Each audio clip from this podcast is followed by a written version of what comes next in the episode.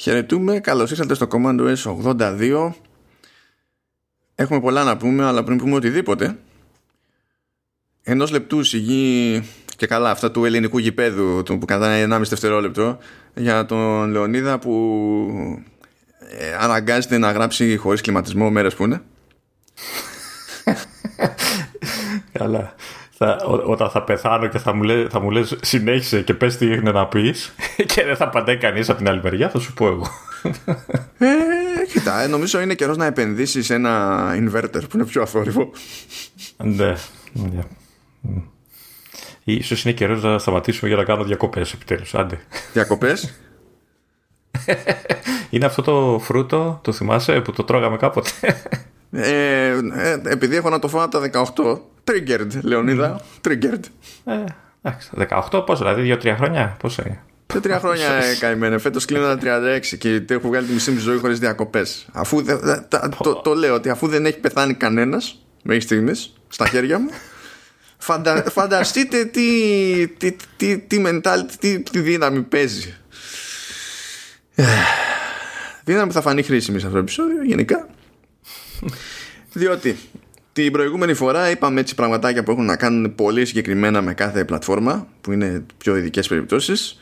Σε αυτό το επεισόδιο η θεματική είναι λίγο διαφορετική. Έχουμε να πούμε για, τα, για θέματα iOS, iPadOS, macOS αλλά πολλά από αυτά στην ουσία επηρεάζουν και τα τρία, δύο στα τρία κάποιο μετά μπορεί να έχει κάποια ιδιαιτερότητα το πάμε λίγο έτσι, το πάμε θεματικά στην ουσία με διευκρινήσεις για την κάθε πλευρά.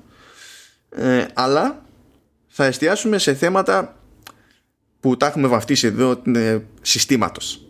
Που έχουν να κάνουν με το πώς λειτουργεί γενικά το λειτουργικό ή πώς θα λειτουργεί με τις νέες εκδόσεις τέλος πάντων το εκάστοτε λειτουργικό.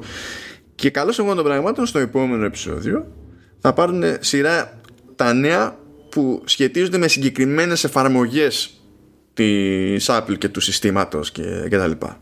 Οπότε τώρα πάμε system. Την επόμενη φορά πάμε apps. Και τη μεθεπόμενη πάμε ARM. Τη μεθεπόμενη πάμε.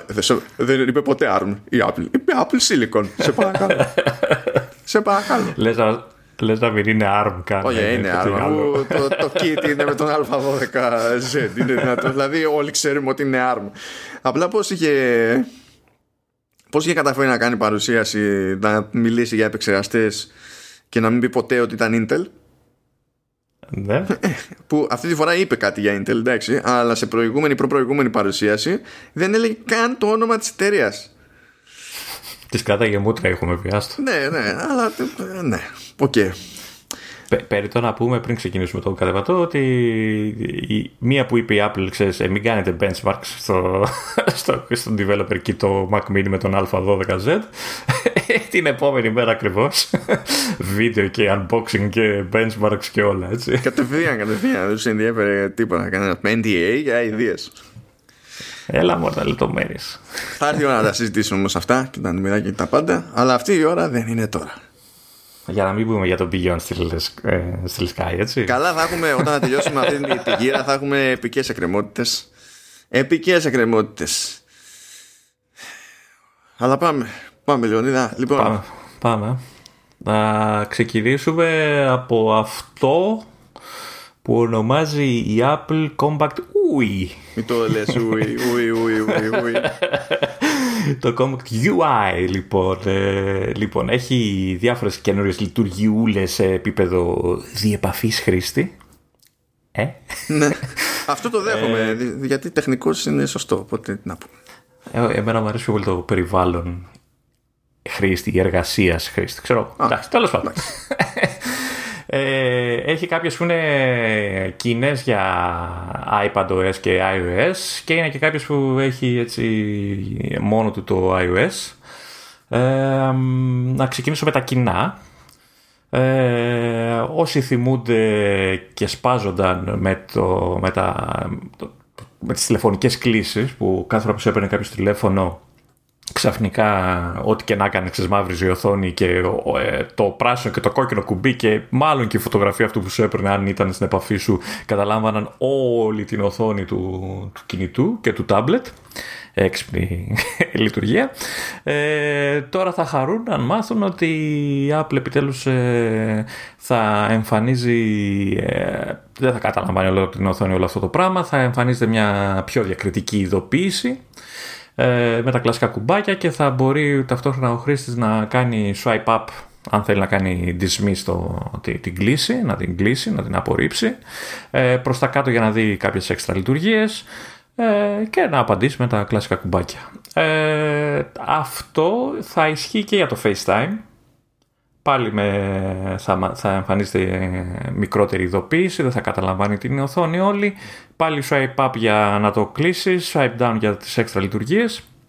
Και επειδή θέλει, από ό,τι καταλαβαίνω, η Apple να, αυτό το πράγμα να το χρησιμοποιήσουν και, και οι developers, ε, θα αναπτύσσει, ανα, ανέπτυξε, μάλλον προφανώς είναι ακόμα στην διαδικασία ανάπτυξης, ένα API το οποίο θα, κάνει, θα δίνει μάλλον αυτή τη δυνατότητα στους ε, τρίτους να φτιάχνουν δηλαδή τις εφαρμογές τους, δηλαδή τύπου Skype, ε, ώστε να μπορούν να, να χρησιμοποιούν αυτή την καινούργια ειδοποίηση. Ε, στην ουσία Skype Banner, το κλασικό το banner από πάνω. Ναι, μια, ένα notification ουσιαστικά. Είναι βέβαια, εντάξει, θα το πούμε κάτι να τα πω όλα μια αυτή και θα σχολιάσουμε την αλλαγή. Ε, την ίδια σμίκρινση θα πάθει και η Siri. Ε, εκεί που και αυτή όταν την ε, καλούσε άρχισε και ε, κάλυπτε όλη την οθόνη και τα λοιπά και σου έλεγε ότι είναι να πει και τα λοιπά πλέον θα εμφανίζεται κάτω δεξιά. Θα έχει ένα, αυτό το κλασικό το στρογγυλό το εικονιδιάκι που, εμφανίζει, που εμφανίζει και πριν. Ε, και θα μπορείς να ξεκινάς από εκεί το, την όλη διαδικασία με τα αιτήματα που τις θέτεις και τα λοιπά. Ε, λέει εδώ τώρα η Apple ότι τα αποτελέσματα που θα εμφανίζει ε, ενημερώνονται και θα εμφανίζονται πλέον με καινούργια διάταξη και θα έχουν πληροφορίες οι ίδιες οι απαντήσεις. Δεν θα είναι, από ό,τι καταλαβαίνω, δεν θα έχει του στυλ ε, πάρα πολύ ωραίο αυτό που είπες, αλλά δες το εκεί. Ναι. δηλαδή, ε, θα υποτίθεται ότι θα σου εμφανίζει κατευθείαν ε, τις πληροφορίες που θες. Δεν ξέρω αν θα το κάνει παντού ή πάντα κτλ. Αλλά θα, θα το προσπαθήσει από ό,τι κατάλαβα. Ε, ακριβώς λόγω της καινούργιας ε, αυτής της διάταξης θα μπορείς πλέον να ξεκινάς και πιο εύκολα τις εφαρμογές, να κάνεις τις κλήσεις, ε, οδηγίες ε, για την οδήγηση κτλ. Ε, αυτά είναι τα κοινά. Δεν, δεν ξέρω αν θες να κάνουμε ένα σχόλιο τώρα ή να, τα, να πω και τα υπόλοιπα και μετά. Πες και για, πες και για iOS. Ωραία. iOS. Το, το ωραίο είναι ότι κάνει μια αλλαγή στο search, στην φιλοσοφία του search θα είναι πλέον ε, ένας πώς το πούμε, ένα κεντρικό, θα γίνεται ένας κεντρικός κόμβος στο search στο, στο iPhone από όπου θα μπορεί ο χρήστης να, να ψάχνει τα, τα πάντα δηλαδή εφαρμογές, επαφές, αρχεία ε, πληροφορίες ξέρεις, ε, απλές ξέρω, τύπου τι καιρό κάνει κτλ. Ε, ακόμα και απαντήσεις λέει, σε συνηθισμένες ερωτήσεις που κάνουν οι άνθρωποι και ε, έτσι συνήθως κτλ. Ε, θα μπορείς να ξεκινάς ε, αναζήτηση στο web ε, ουσιαστικά δηλαδή θα ανοίγεις το πεδίο της αναζήτησης, θα γράψεις ό,τι να γράψεις και αυτό θα σου βρει και αυτό που είναι να σου βρει ή να σε στείλει εκεί που είναι να σε στείλει. Ε, Επίσης, έχουμε κάτι που το, το θέλανε στο iPhone, υπήρχε στο iPad. Ε, τουλάχιστον για τα βίντεο, ε, έχουμε το Picture in Picture. Και σε, δηλαδή και σε Mac υπήρχε βασικά. Δηλαδή μόνο το iPhone είχε γίνει στην άπεξο. Ε, απλά δεν ξέρω αν θυμάμαι καλά το FaceTime εξακολουθούσε να μην είναι picture in picture. Τώρα πλέον στο iPhone ε, θα μπορείς να συνεχίζεις να βλέπεις ένα βίντεο και να το κατεβάζεις από full screen και να είναι ένα μικρό παράθυρο σε κάποια γωνία της οθόνης και εσύ να κάνεις ό,τι είναι να κάνεις κάποια άλλη δουλειά κτλ. Θα μπορείς να το κάνεις και για FaceTime call ε, αν θυμάμαι καλά τώρα αν, αν ε, περάσεις αν είσαι σε FaceTime call και πίσω ότι πάνω εδώ κάτι σε μια άλλη εφαρμογή παγώνει η εικόνα η εικόνα σου που βλέπει ο άλλος χρήστης μέχρι να ξανανοίξεις την εφαρμογή. Οπότε αυτά θεωρητικά θα, είναι, θα, πάψουν να υπάρχουν. Ναι, είναι, είναι σίγουρο. Αυτό το άκουσα δηλαδή ότι δεν θα παγώνει πλέον Ωραία. στον άλλον. Ναι, τέλειο αυτό. αυτό είναι χρήσιμο μπορώ να πω για το FaceTime ε, και ε, αυτό το παραθυράκι θα μπορείς να το, να το αλλάξεις μέγεθος ανάλογα με το τι θες να κάνεις για τη στιγμή, να το μετακινήσεις, να το βάλεις σε όποια γωνία σε βολεύει και φυσικά να, να, το, να το στείλεις και εκτός οθόνης και από ό,τι θυμάμαι και την παρουσίαση το πήγαινε αριστερά και άφηνε ένα σαν βελάκι το οποίο και καλά το τράβαγες για να ξανάρθει το βίντεο μέσα. Έτσι είναι σε Mac. Ε, Έτσι να σε Mac. Okay. Οπότε κάνουν ανάμιξη έτσι παντού. Ναι. ε, αυτά για το Compact Wii. Ε, δεν ξέρω πώς φαίνεται το... Αυτό, πιο πολύ, ξέρεις, αυτό με, τα, με τις κλήσεις ε, που δεν θα καλύπτει όλη την οθόνη, αυτό δεν ξέρω πώς φαίνεται σαν... Ε, το, το ζητάγανε πάντως ο κόσμος. Ναι, δεν ξέρω εσύ τι, ε, τι άποψη έχεις. Ε, εμένα αυτό μου, μου είναι πιο σημαντικό από το ότι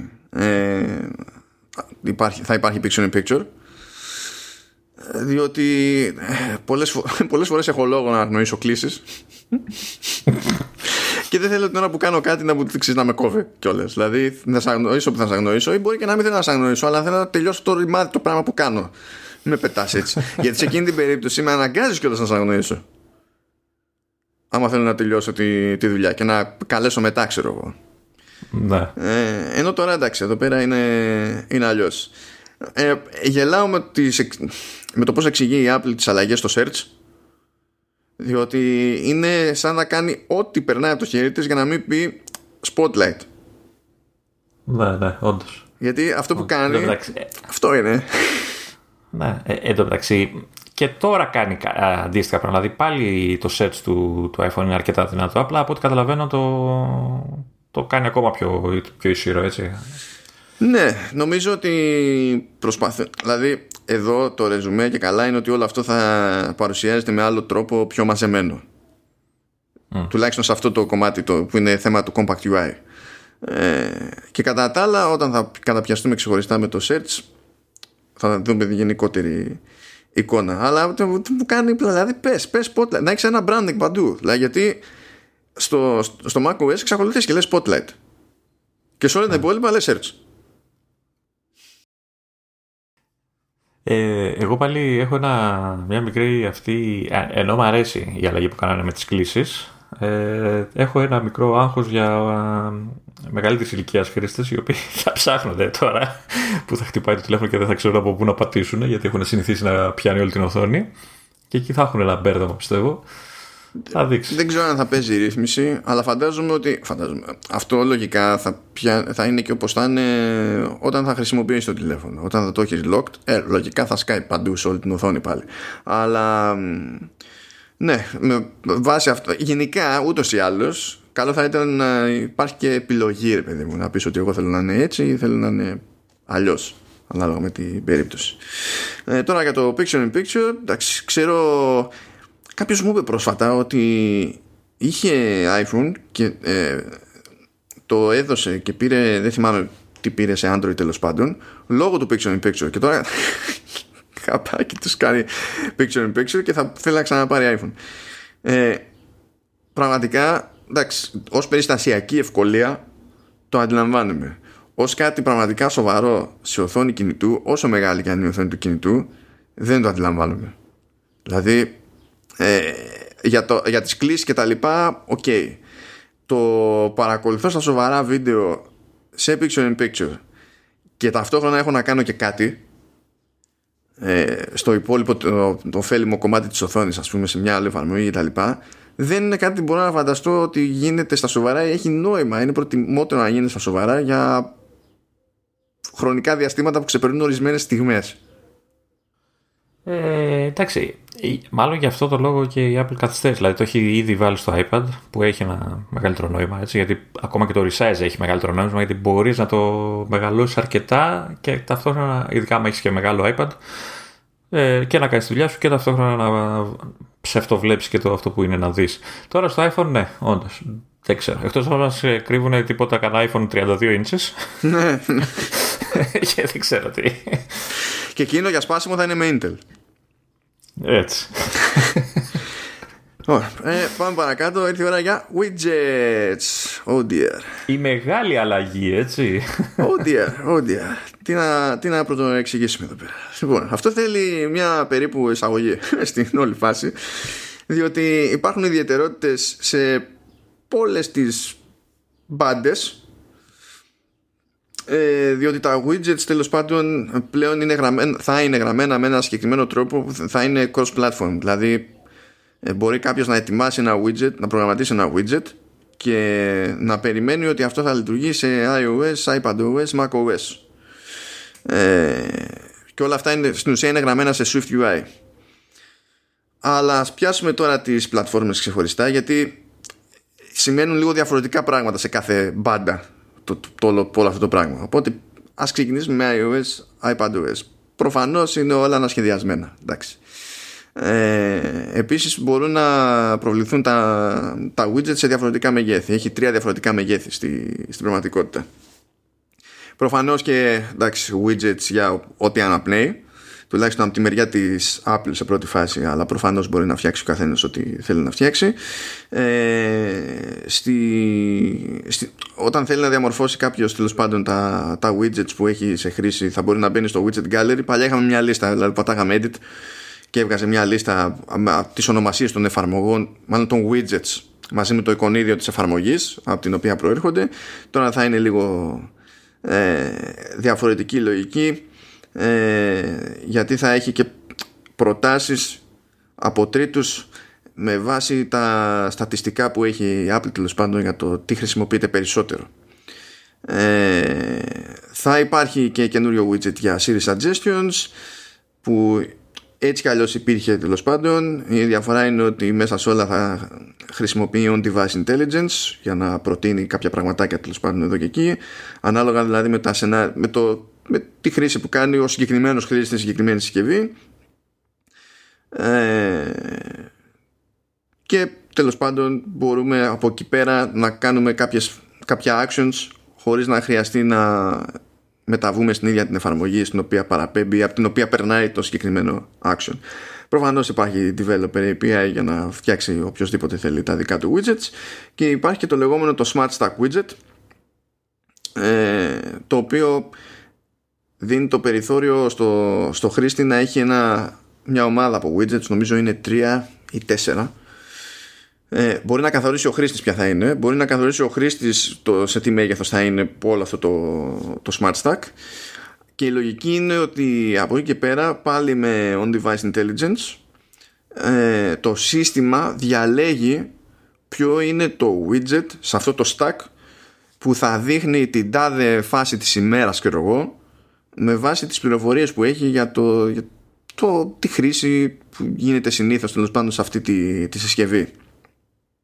Αυτά ισχύουν και σε iOS και σε, και σε iPadOS. Σε iOS όμως έχουμε κάποια εξτραδάκια ε, που είναι πιο σημαντικά και πιο ενδιαφέροντα γιατί μπορούμε να βάλουμε τα widgets σε home screen. Ε, που ναι, ναι, ξέρουμε, γινόταν σε Android και τα λοιπά. δεν, δεν, είστε, δεν είστε πρωτότυποι τύποι με τα αστεία αυτά. Ε, και εδώ μπορούμε να διαλέξουμε μεγέθη. Είναι σε τρία μεγέθη. Μπορούμε να βάλουμε ένα widget δηλαδή που να πιάνει στην ουσία το χώρο που θα έπιαναν δύο, ε, δύο τέσσερα ή έξι εικονίδια εφαρμογών και μπορούμε να τα βάλουμε όπου θέλουμε, σε όποια μπάντα θέλουμε τέλος πάντων του, του, του home screen. Ε, και φυσικά εδώ πέρα μπορούμε να φτιάξουμε stacks με μέχρι 10 widgets σε αυτή την περίπτωση που για κάποιο λόγο αυτό είναι συγκεκριμένα για το iOS ε, και να βάλουμε ξέρω εγώ αντίστοιχα όπου θέλουμε σε home screen. Και αυτό ισχύει και για κάθε home screen. Δηλαδή μπορούμε να βάλουμε κάποια widgets στην πρώτη σελίδα μπορούμε να βάλουμε κάποια widgets στην άλλη σελίδα και τα λοιπά και τα λοιπά δεν θα πιάσουμε τώρα εδώ την υπόθεση με τα widgets για Mac γιατί είναι άλλο καπέλο εκεί πέρα. Θα, θα το πιάσουμε αμέσως μετά. Να πω, να συμπληρώσω εδώ δύο σκέψεις για την ιστορία και μερικές διευκρινήσεις. Διευκρίνηση βασική πρώτη. Σε αντίθεση με τα widgets που είχαμε μέχρι τώρα αυτά δεν κάνουν live update και δεν είναι interactive. Δηλαδή δεν παίζει Skype ένα widget που έχει play και pause και πατάω play και κάτι γίνεται. Ε, αυτό δεν ξέρω αν είναι στην παρούσα φάση περιορισμός του Swift UI ή αν είναι συνειδητή επιλογή για μείωση κατανάλωσης.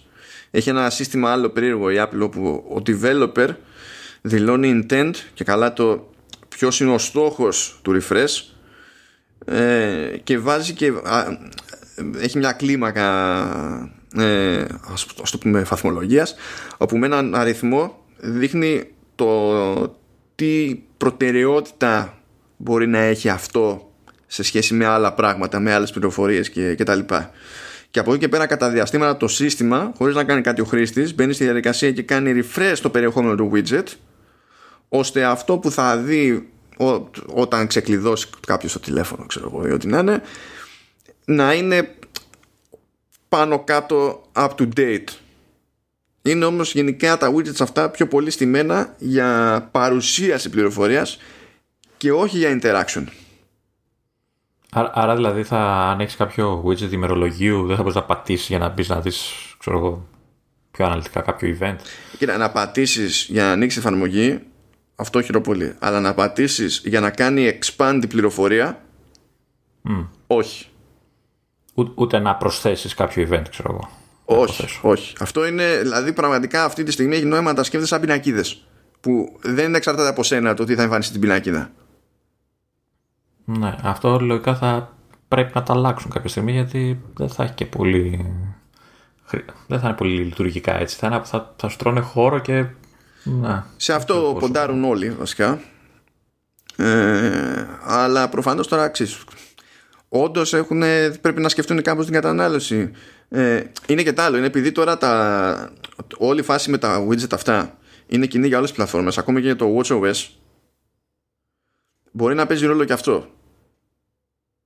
Μπορεί να καταλήξανε σε ένα σύστημα τέλος πάντων το οποίο βγάζει νόημα σε όλη την αλυσίδα χωρίς να μπαίνει στη διαδικασία να κάνεις διαφορετικά πράγματα για τη μία ή την άλλη πλατφόρμα ως προς το πώς ενημερώνεται το widget και να το στρώει το WatchOS.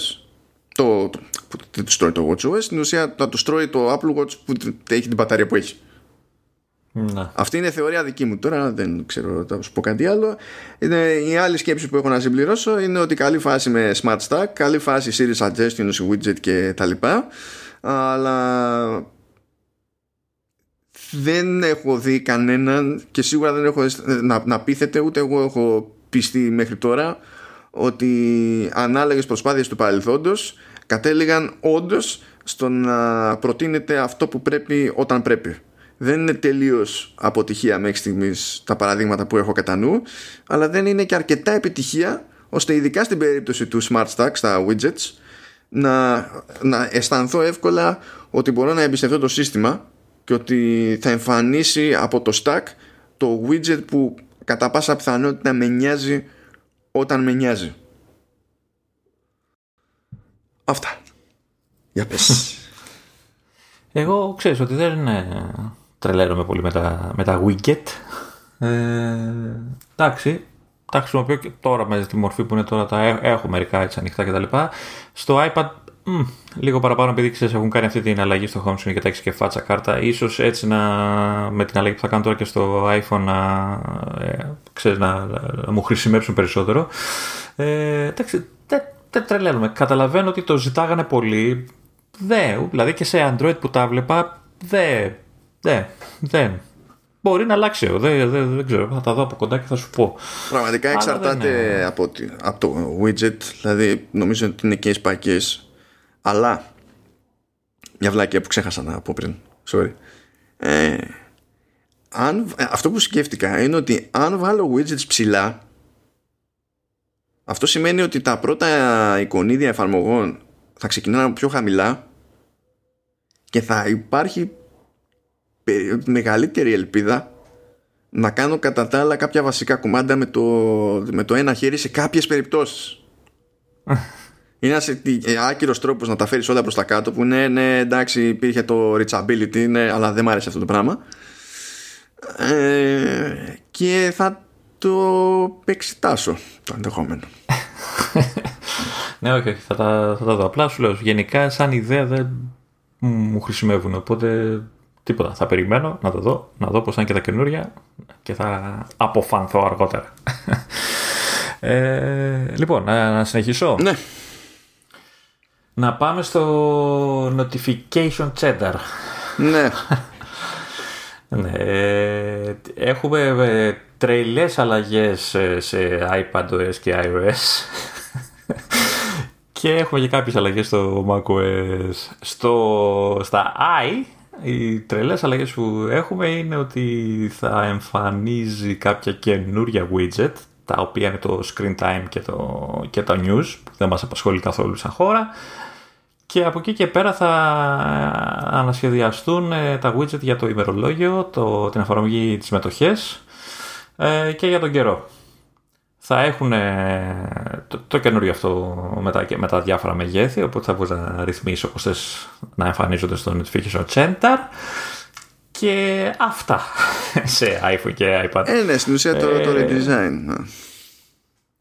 Τώρα, ο Mac, ε, από ό,τι έχω καταλάβει, προσπαθεί να φτάσει σε αυτό το κομμάτι τα άλλα δύο. Ε, έχει βέβαια τις περισσότερες αλλαγές στο κομμάτι αυτό. Έχουμε τελείως ενημερωμένο, ανανεωμένο Notification Center.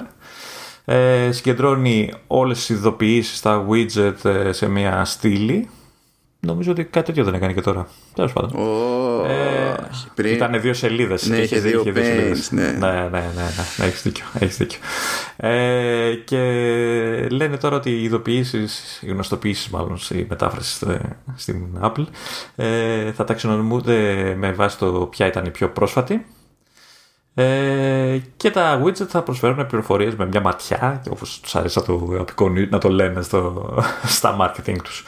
Ε, τι άλλο έχουμε, έχουμε αυτές οι ειδοποιήσεις θα είναι interactive, κάτι που νομίζω κάνουν ήδη το iPhone και το iPad, ε, δηλαδή θα μπορείς να, να κάνεις ενέργειες πάνω στην ειδοποίηση που σου σκάει θα κάνεις κλικ, ε, παρατεταμένο κλικ μάλλον στην ειδοποίηση και θα μπορείς να κάνεις μια ενέργεια ή να δεις κάτι παραπάνω σε φάση πληροφορίας.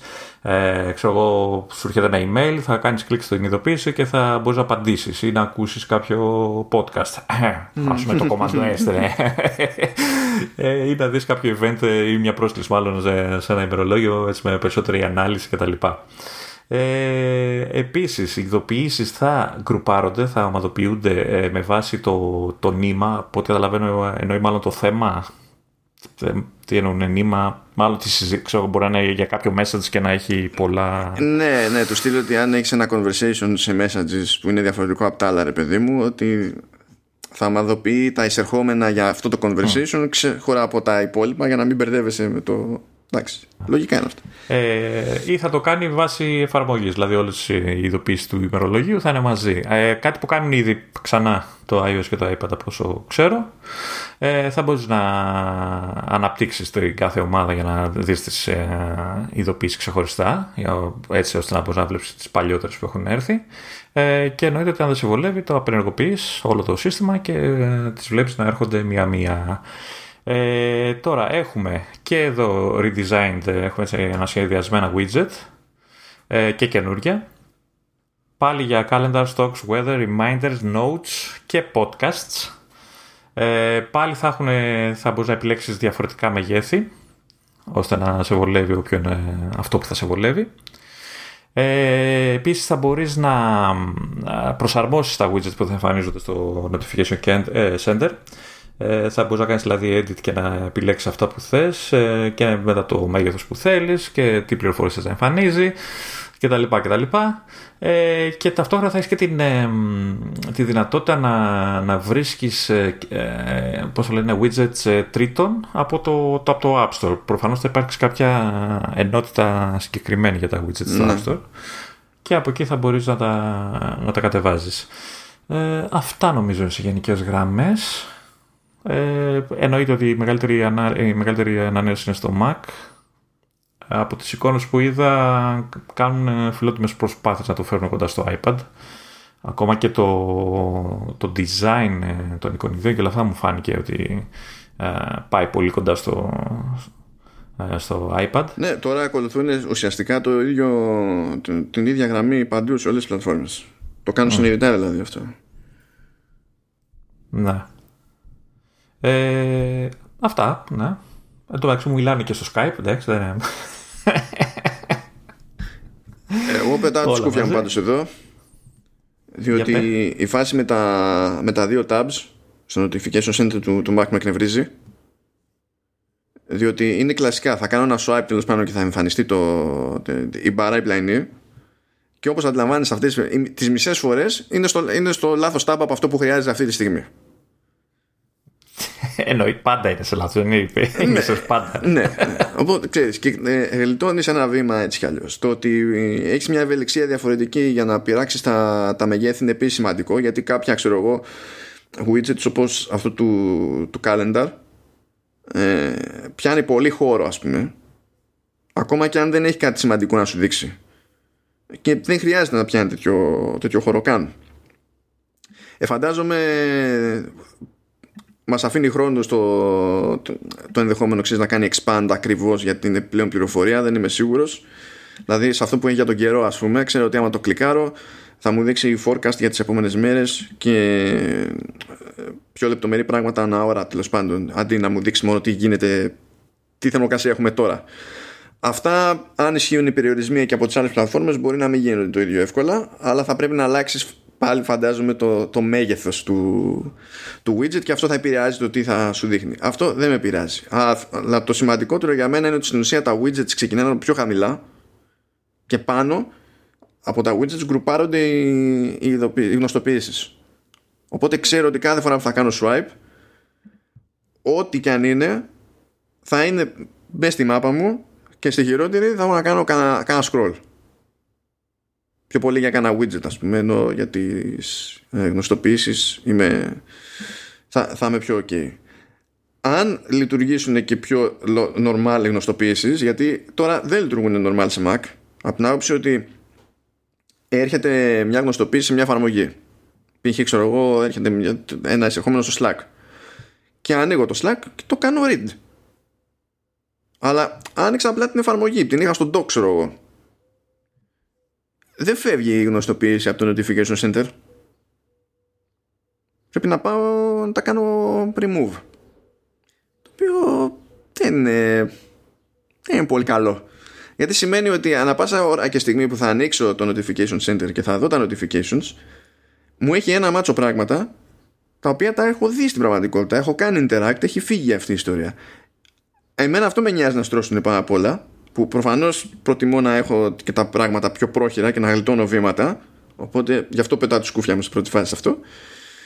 Ε, όπως μου αρέσει το ότι θα με διευκολύνει στο να βρίσκω και third party widgets οπότε θα με πετάει στο App Store θα έχουν κατηγορία για το άθλημα εντάξει, αλλά αν δεν κοπεί αυτή η ιδέα του να έχω κάνει interact μέσω της εφαρμογής που στέλνει το σήμα για την γνωστοποίηση και να μην ενημερώνεται το notification center και να βγάζει τη γνωστοποίηση με την οποία έκανα το reminder interact δεν έχει κανένα νόημα. Κανένα. Όλο αυτό. Θα το δούμε και αυτό. Θα το δούμε. Ναι.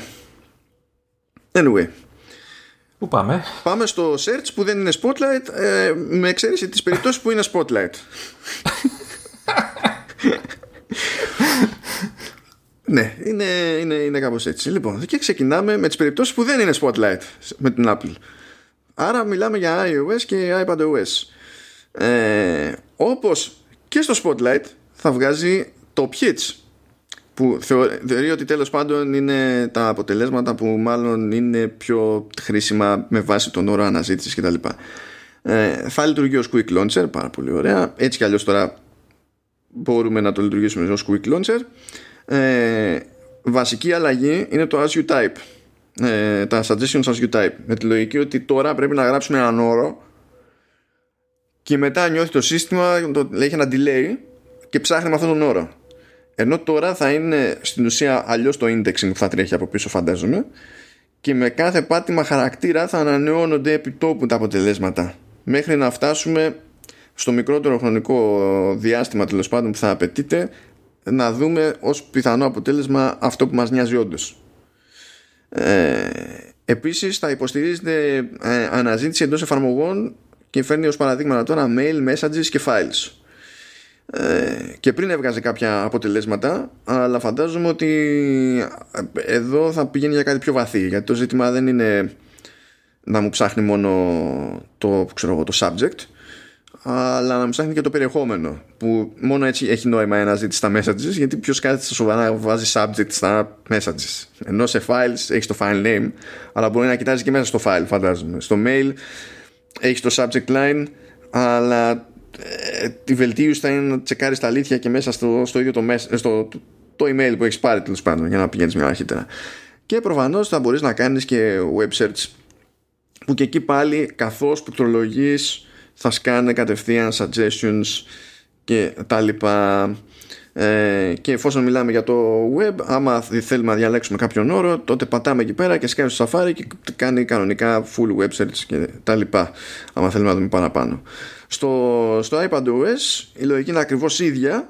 Η διαφορά είναι ότι έχουμε το λεγόμενο compact UI με τη λογική ότι ενώ στο iPhone αυτό το πράγμα όταν το κάνεις όπως αναλαμβάνεις η πλειονότητα πιάνει όλη την οθόνη εκείνη την ώρα ε, στο iPadOS δεν ισχύει αυτό το πράγμα γιατί βγαίνει ένα πλαίσιο μέσα στη μέση και λειτουργεί. Μου θυμίζει κάπου το έχω ξαναδεί εγώ αυτό το πλαίσιο στη μέση. Ναι, ναι, ναι, είναι το spotlight που λέμε. Είναι αυτό το που δεν είναι spotlight, αλλά είναι spotlight.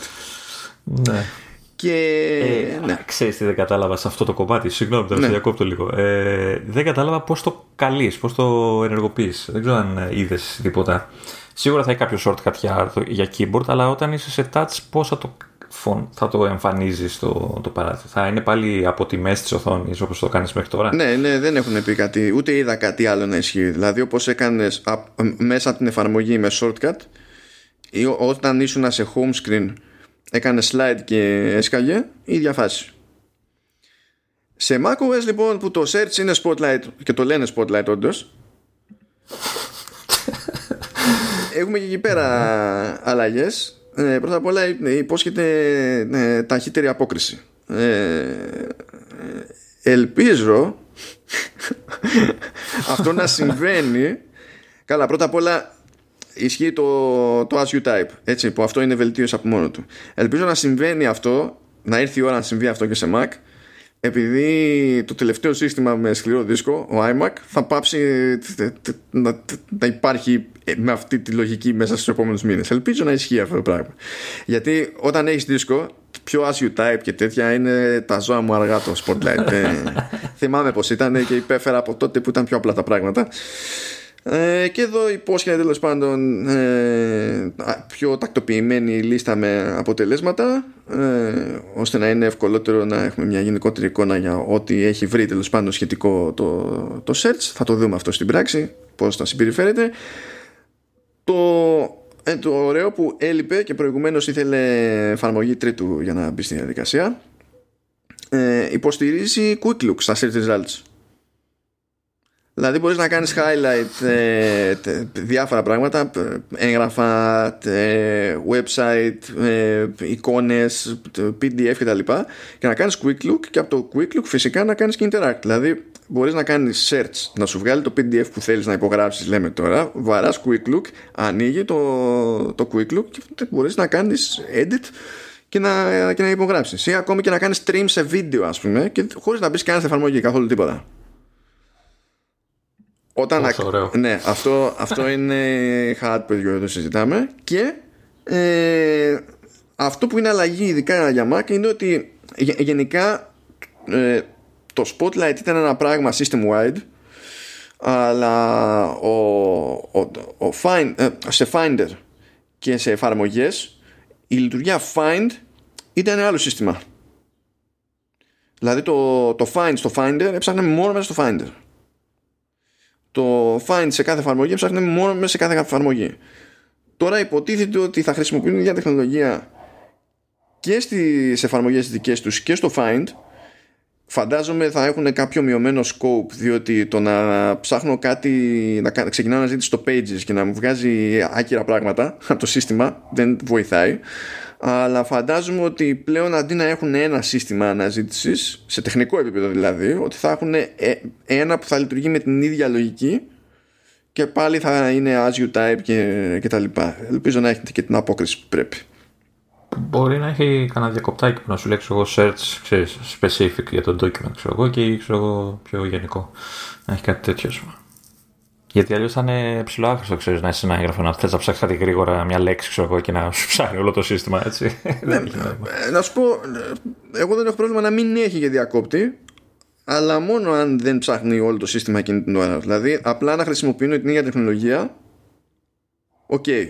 Αλλά πραγματικά οι πιθανότητες να θέλω όταν είμαι σε αρχείο pages να κάνω find στην εφαρμογή pages και να ψάχνω κάτι εκτός του pages είναι άκυρο. Συν της άλλης, ε, σε Mac είναι τόσο εύκολο εκείνη την ώρα να ψάχνω κάτι γενικότερο να ε, καλέσω το πλαίσιο του Spotlight που γιατί να μπω σε αυτή τη διαδικασία από εφαρμογή.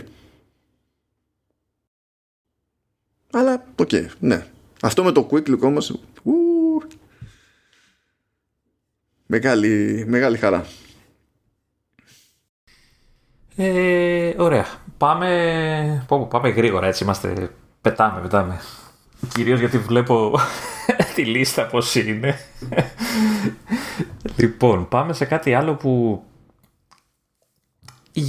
αρχικά φαντάζει ενδιαφέρον. Τώρα στη χώρα μας δεν νομίζω ότι θα έχει ιδιαίτερη χρησιμότητα. Δεν ξέρω βέβαια. Ε, και αυτό είναι τα λεγόμενα app clips. Δηλαδή αποσπάσματα εφαρμογών. Ε, θα ισχύει και για iPad και για iOS. Βέβαια στο iPad το κουβαλάς στο iPad για να, να το κουμπάσει κάποιο NFC tag. Εντάξει, δεν ξέρω τι νόημα έχει, αλλά τέλος πάντων. Ε, τι γίνεται τώρα, είναι, θα υπάρχει ε, το λεγόμενο app clip, είναι ένα, θα είναι ένα μικρό κομμάτι μιας ε, εφαρμογής, το οποίο θα μπορεί ο χρήστης να το ανακαλύπτει, να το βρίσκει τη στιγμή που υποτίθεται θα χρειαστεί κάποια λειτουργία αυτής της εφαρμογής.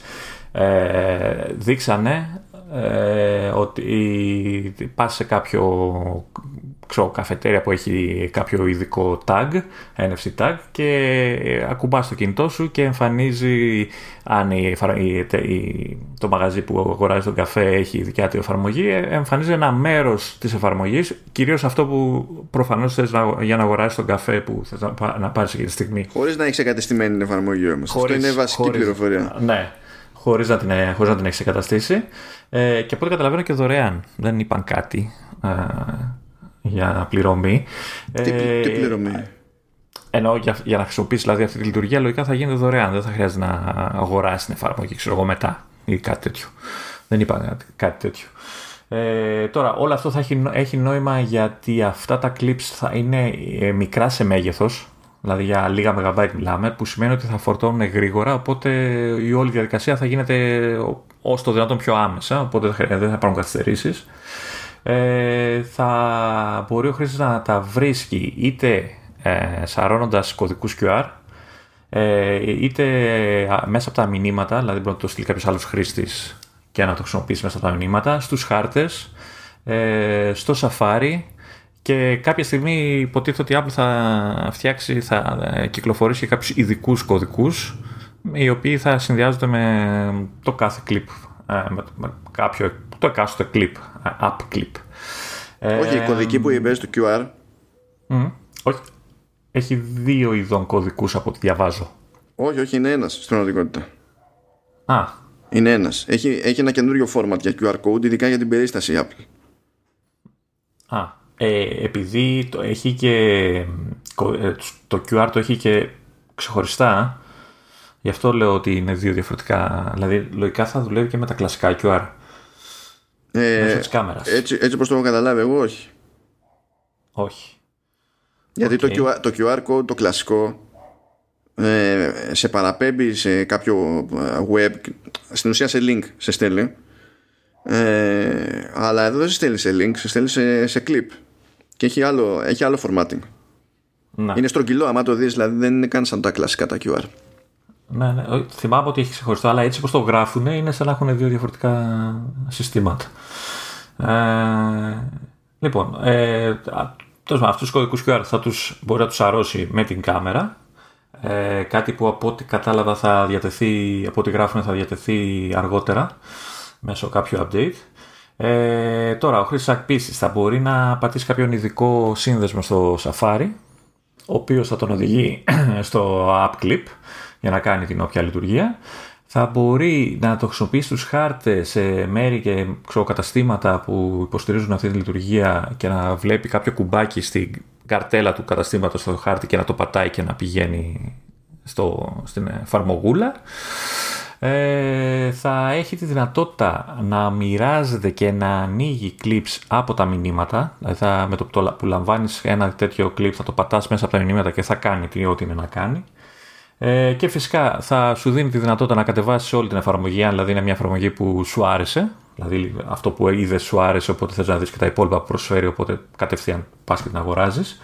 ε, την κατεβάζεις, την αγοράζεις ανάλογα τι είναι. Ε, και φυσικά θα υποστηρίζουν Apple Pay, ε, Sign in with Apple και ε, εννοείται επειδή είναι Apple όλα αυτά θα είναι με ασφάλεια και προστασία και κάθε κλικ θα ζητάει ε, ξέρεις, δικαιώματα για τη χρήση ε, της τοποθεσίας, της κάμερας ή δεν ξέρω τι άλλο θέλει να χρησιμοποιήσει το με τον κλασικό τρόπο που το κάνουν και οι, οι, ολοκλη, οι ολοκληρωμένες εφαρμογές. Ε, δύο ε, έξτρα λειτουργιούλες θα έχει στο, στο iPhone η μία είναι ότι θα μπορείς να ακουμπάς NFC tag με το iPhone για να ξεκινάς το όποιο clip. Θα υποστηρίζεται αυτό από 10S και πάνω ε, αυτόματα ε, και για iPhone 7 έως 10 ε, θα, θα μπορείς να το λειτουργήσει, θα το, θα το υποστηρίζεται αφού ενεργοποιήσει κάποια συγκεκριμένη λειτουργία που την ονομάζει NFC scan. Ε, δεν ξέρω για ποιο, για ποιο λόγο το κάνει. Ίσως είναι θέμα μπαταρίας τώρα αυτό. Δεν ξέρω για ποιο το λόγο έχει αυτή τη μικρή διαφορά στα μοντέλα. Ε, το βασικό που πρέπει να κρατήσουμε είναι ότι θα το υποστηρίζουν σχεδόν όλα τα μοντέλα. Ε, έστω και με διαφορετικό τρόπο. Ε, μετά έχουμε ε, ότι θα μπορείς να ξεκινήσεις ε, clips που έχεις χρησιμοποιήσει πρόσφατα άμεσα. Θα υπάρχει μια κατηγορία που θα, είναι, που θα λέγεται recently added για να μην ψάχνεις κάθε φορά το ίδιο και το ίδιο ε, clip ε, γιατί ξέρω εγώ μπορεί να χρησιμοποιείς να πηγαίνεις στο ίδιο μαγαζί συνέχεια οπότε γιατί να ψάχνεσαι. Ε, και κάπου αυτό, νομίζω... αυτό είναι στο App Library. Είναι μέσα στο App Library. Είναι μέσα στη σελίδα αυτή την τελευταία την καινούρια που βάλανε ναι, ναι, ναι. Ναι, θα εμφανίζονται εκεί. Ε, αυτά νομίζω για τα clips. Σκέψεις; Δεν ξέρω πόσο. Σκέψεις. Μ' αρέσει σαν ιδέα.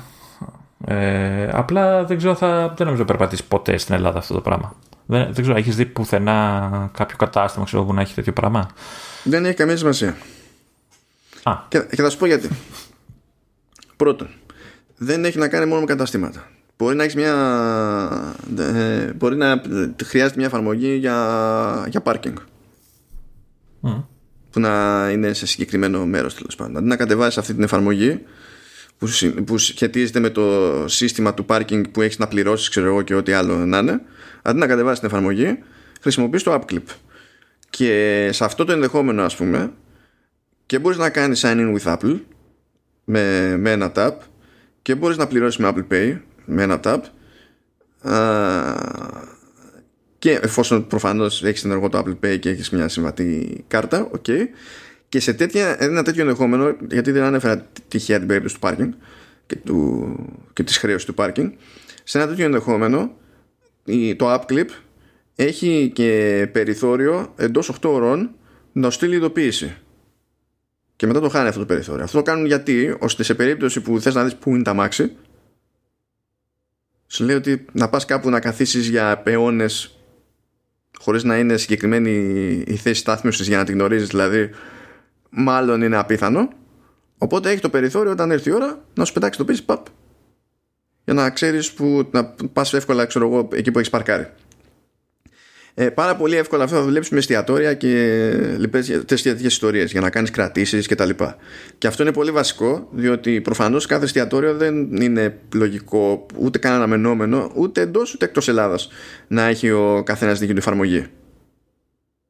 Παρότι θα το προτιμούσε η Apple προφανώς, αλλά δεν. Ωστόσο, κάτι που διευκρινίστηκε στην όλη φάση είναι ότι ε, θα μπορεί να γίνεται μέσω τρίτης εφαρμογής. Π.χ το, το, θα μπορείς να το κάνεις αυτό για εστιατόριο που δεν έχει δική του εφαρμογή ε, μέσω του Yelp. Λέμε τώρα ή μέσω ξέρω εγώ του TripAdvisor. Εφόσον μπει στη διαδικασία ο έμπορος στην προκειμένη να κάνει το κονέ με την εφαρμογή αυτή που δεν είναι δική του ώστε μέσω αυτής της εφαρμογής να υποστηρίζει αυτό το σύστημα μπορεί να το κάνει Οπότε μπορούν να καλυφθούν και διάφορες περιπτώσεις στις οποίες ε, δεν υπάρχει καν εφαρμογή ξεχωριστή για να σου σκάσει τέτοιο app clip. Και για μένα όλο αυτό είναι χρήσιμο σε διάφορα σενάρια. Ακόμα, δηλαδή, πώς να σου πω, ακόμα και αν πας σε τίποτα Starbucks και τέτοια που μπορείς να, στην τελική να κάνεις και παραγγελία και ό,τι να είναι, ή, ή, ή McDonald's. Υπάρχει τρόπος να υποστηριχθούν αυτά σχετικά εύκολα.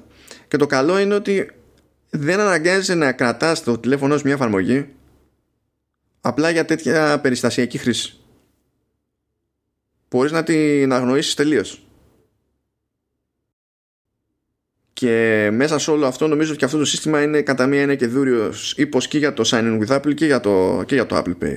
Γιατί προφανώς δεν υποστηρίζει κανένα άλλο τύπο sign in και κανένα άλλο τύπο για, για, για πληρωμές. Το οποίο προφανώς και το παρουσιάζει ως, ως benefit διότι και σε αυτά τα δύο συστήματα και το Sign with Apple και το, και το Apple Pay ε, έχει αφιερώσει χρόνο και κόπο ώστε να διασφαλίζει ε, τα προσωπικά δεδομένα όσο γίνεται και τα λοιπά. Ε, θα κρατήσω μια... θέλω να το δω γιατί σου λέω ωραία αλλά στην πράξη αυτά συνήθως κάπου χάνονται. Μακάρι να, να βγω ψεύτης αυτό. Να δούμε Πάντως είναι... ήταν ωραία σκέψη τώρα. Δεν ξέρω, σου λέω, δεν ξέρω πώς θα περπατήσεις. Να σου πω το πιο εύκολο που θα έχει νόημα να το κάνουν, άσχετα με το πότε θα το κάνουν, είναι πραγματικά σε εστιατόρια.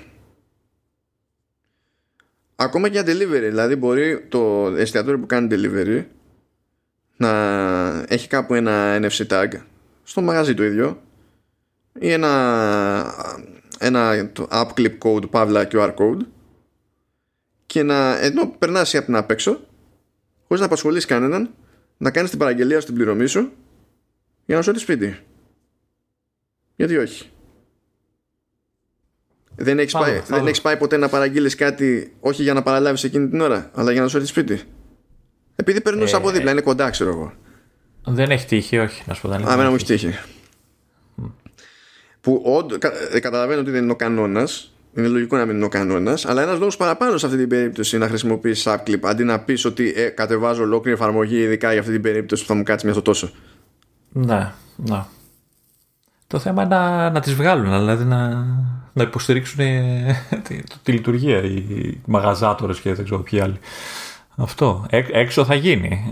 Εδώ θα δούμε. Κάτι θα γίνει. Αυτά καταφέραμε το Apple Pay, κάτι θα γίνει. Κάτσε ακόμα, είμαστε στην αρχή με το Pay. Εννοείται ότι πλήρωσα ήδη δύο φορές. Πήγα σε βενζινάδικο δύο φορές και πλήρωσα με ρολόι. Ο, ο, ο Παντούσκα ο, με το Apple Pay. Μόνο τώρα σε ένα πρακτορείο ο ΠΑΠ έπαιξε αποτυχία και δεν μου έφταιγε το Apple Pay σε εκείνη την περίπτωση. Απλά το τερματικό εκεί πέρα τη, τη βλέπει με κάρτες Α. Α, okay. Γιατί αυτό δεν έστεκε κάποιος άλλος λόγος και λέω μήπως έχεις θέμα με κάρτες της Α, ε, λέει δεν τις παίρνει όλες από Α. Λέω, αυτό έφταιξε. δεν υπήρχε κάποιος άλλος λόγος να τρώω άκυρο. λοιπόν, πάμε παρακάτω. Ε, έχουμε κάτι πολύ μαζεμένο εδώ πέρα που πηγαίνει πακέτο με το ακόμη πιο παρακάτω αλλά τέλος πάντων, οκ. Ε, έχουμε κάποιες αλλαγούλες στο, στο App Store. Στο App Store λοιπόν ε, θα ανασχεδιαστούν οι καρτέλες των εφαρμογών και λέει ότι θα εμφανίζονται λέει ψηλά και θα είναι scrollable ε, οι πιο σημαντικές ε, πληροφορίες για την εφαρμογή θυμάσαι που έλεγα Λεωνίδα ότι μου άρεσε το στήσιμο του Apple Arcade; Mm. Ορίστε, δεν ήμουν ο μόνος που του άρεσε το στήσιμο του Apple Arcade ε, και θα εμφανίζονται λέει customer ratings, age rating ε, θα, τι, κατηγορία θα εμφανίζεται φαντάζομαι ότι αυτό θα το κάνει υποχρεωτικό να διευκρινίζεται πλέον το κατά πόσο ε, υποστηρίζεται χειριστήριο σε, σε games και διάφορα άλλα τέτοια.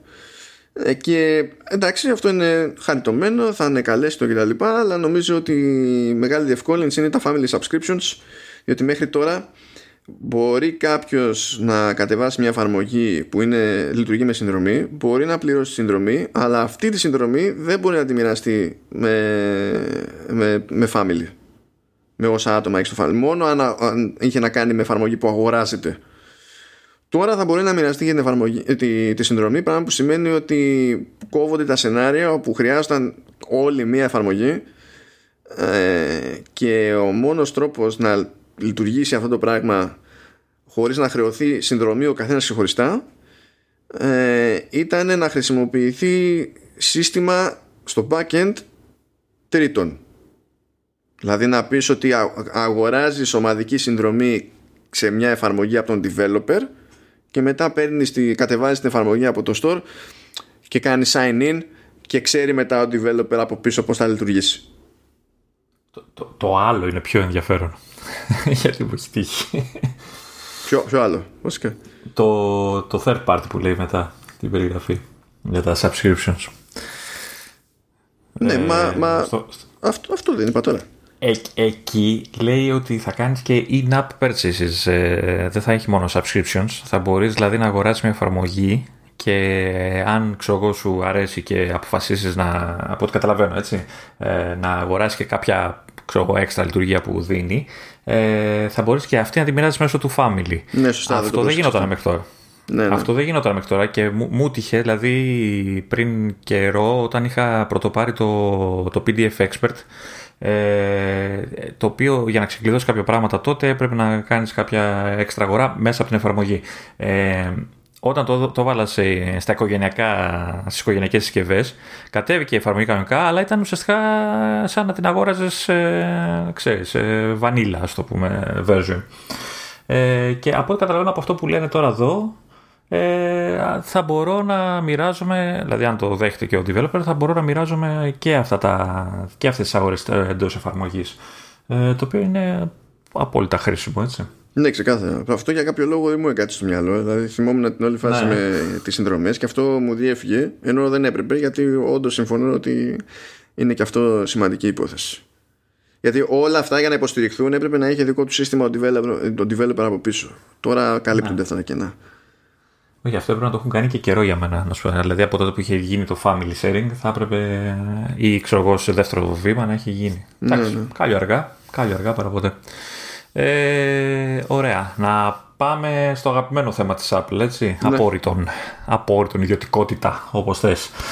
Ε, έχουμε αρκετές αλλαγούλες. Ε, μία, από ό,τι καταλαβαίνω, πιάνει και τα τρία βασικά λειτουργικά.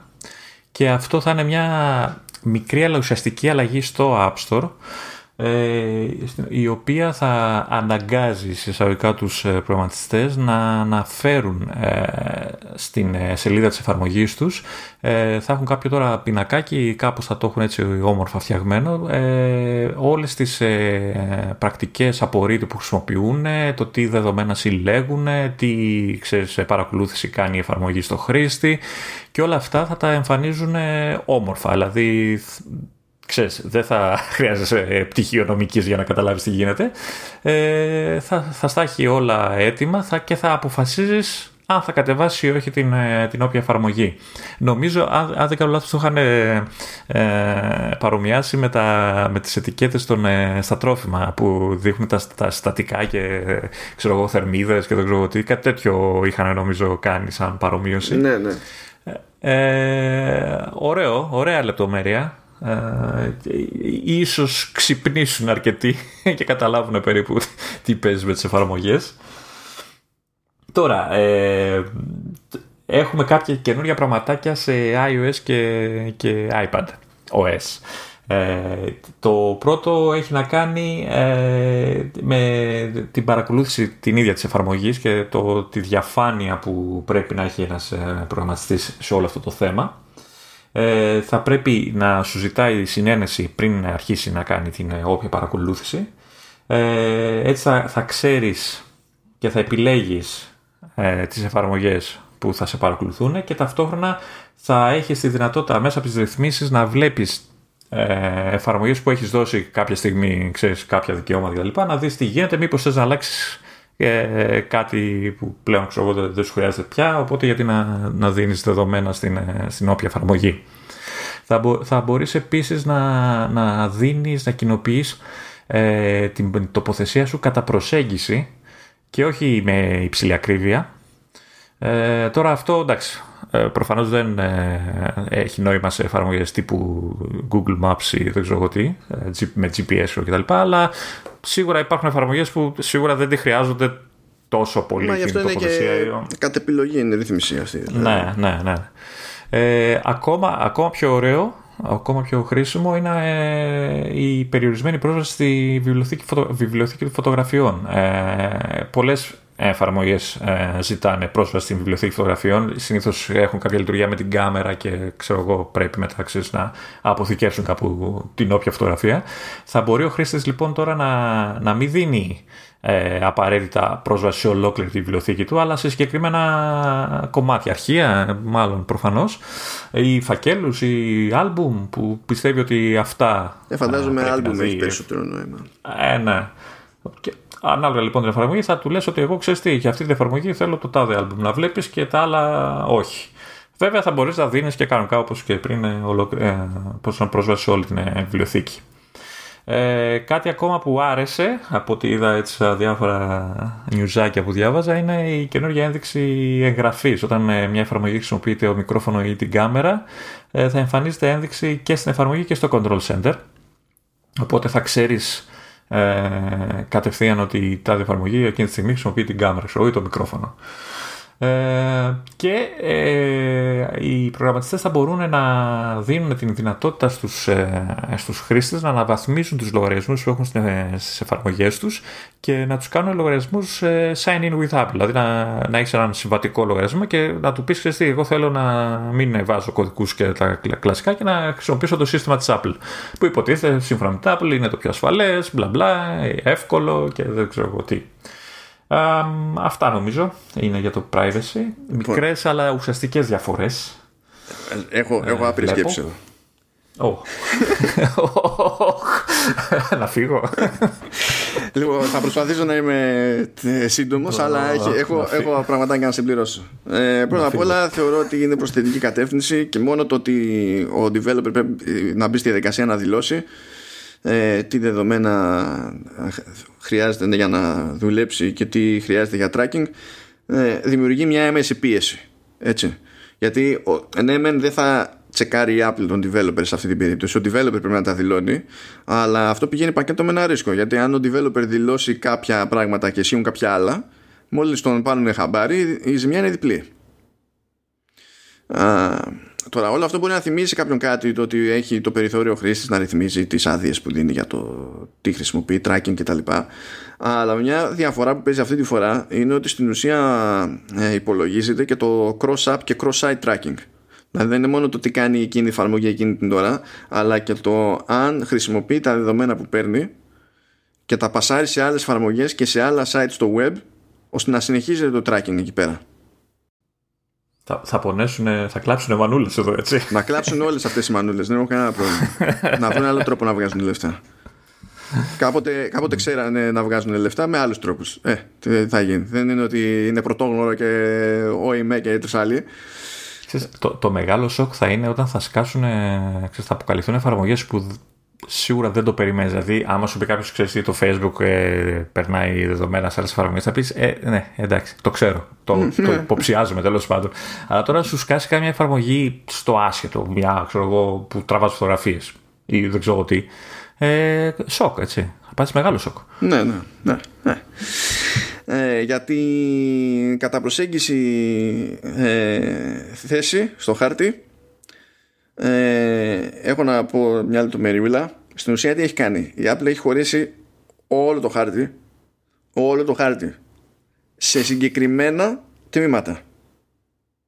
Δεν είναι ότι κοιτάζει που είσαι και δίνει κάτι στο περίπου.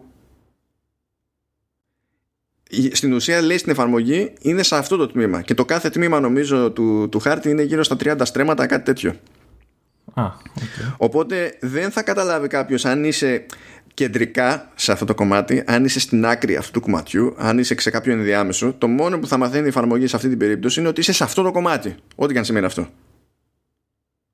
Δεν θα μπορεί να δει όμως ότι σε συγκεκριμένο σημείο, εφόσον. Ε, δεν ξέρεις, βέβαια, να δώσει εσύ την άδεια να βλέπει ότι είσαι σε συγκεκριμένο σημείο. Έτσι. Οπότε θεωρητικά θα ξέρει ότι είσαι, ξέρω εγώ, στην Αθήνα ή στο κέντρο ξέρω, της Αθήνας αλλά δεν ξέρει ούτε διεύθυνση ούτε περιοχή ακριβώς ναι. κάπως έτσι ναι. Είναι, ναι. οπότε εφαρμογές που χρειάζονται τοποθεσία για να σου προτείνουν πράγματα και τέτοια θα μπορούν να λειτουργούν ε, αλλά όχι να το παρακάνουν ε, αυτό είναι ωραίο. Είναι μια, νομίζω, ακούγεται σαν μέση, έτσι, χρυσή μέση λύση, ας το πούμε. Κάπως έτσι το, το αντιλαμβάνομαι. Ναι. Και, και να μην γκρινιάξουν οι developers και να είναι και πιο ασφαλής ο χρήστης. Εντάξει, να δούμε πώς θα πάει και αυτό. Τώρα για τη φάση με, το, με τα συγκεκριμένα folders ή ό,τι είναι τέλος πάντων στα photos. Αυτό ε, δεν ξέρω, θέλω να το δω στην πράξη. Ε, μπήκε ο Ιούλιος, είμαστε 1η Ιουλίου. Θα δούμε πόσο απέχει η πρώτη πέτα και η πρώτη καταστροφή των μπατάριών μου. Αλλά τέλος πάντων, ε, θέλω να το δοκιμάσω γιατί αυτό μπορεί να βοηθήσει ενδεχομένως και οργανωτικά. Γιατί όταν δίνεις συνήθως ε, access σε μια εφαρμογή στο, στο photo library, ε, αυτό γίνεται και για να μπορέσεις να δεις κάτι αν θες να κάνεις share αλλά πηγαίνει πακέτο και με την άδεια προσθήκης στο photo library άμα τραβήξεις κάτι με μια εφαρμογή τέλος πάντων να μπορεί να το αποθηκεύσει στο photos και αναρωτιέμαι αν ορίζουν ένα συγκεκριμένο folder αυτό με βοηθάει και στην ταξινόμηση του στυλ ότι οι φωτογραφίες που τραβιούνται από αυτή την εφαρμογή πηγαίνουν σε αυτό το folder οι φωτογραφίες που τραβιούνται από αυτή την εφαρμογή πηγαίνουν στο άλλο folder κτλ. Να μήπως αυτοματοποιείται λίγο η κατάσταση σε ορισμένες περιπτώσεις. Θέλω να το δοκιμάσω αυτό. Εγώ πάλι έχω, έχω απορία να δω πώς θα λειτουργήσει, αν θα λειτουργήσει σε εφαρμογές τύπου Pixelmator και τέτοια, που είναι κατεξοχήν ε, φωτο, ε, ξέρεις, ε, εφαρμογές που έχουν πρόσβαση σε φωτογραφίες. Ε, up to you. Να. Έτσι κι αλλιώς δεν στο κόβει το περιθώριο να του δώσεις access στα πάντα, το είπες και μόνος σου, οπότε δεν είναι δικό σου το θέμα. Απλά τώρα έχεις μια επιλογή να περιορίσεις το scope αλλά πριν δεν είχες.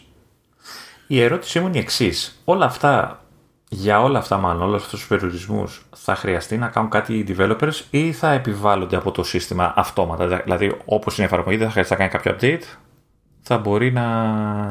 Ο, αυτό είναι, θα, αυτό είναι θα από το σύστημα. αναγκασμένη να το δεχτεί. Α. Αυτό είναι από το σύστημα. Αυτό είναι το σύστημα. Οπότε δεν υπάρχει περίπτωση να μην επιβληθεί κάπου έτσι. Όχι, γιατί στην ουσία έτσι κι αλλιώς πριν σου ζητούσε άδεια. Έτσι, τώρα σου λέει, τώρα διαλέγεις το τι σου άδεια θα δώσεις. Δεν τίθεται θέμα ναι. υποστήριξης από το developer σε εκείνη την περίπτωση. Εσύ κανονίζεις, λες το σύστημα τι δεδομένα, τι access δίνεις στην εφαρμογή. Και κανονίζει το σύστημα τι βλέπει η εφαρμογή.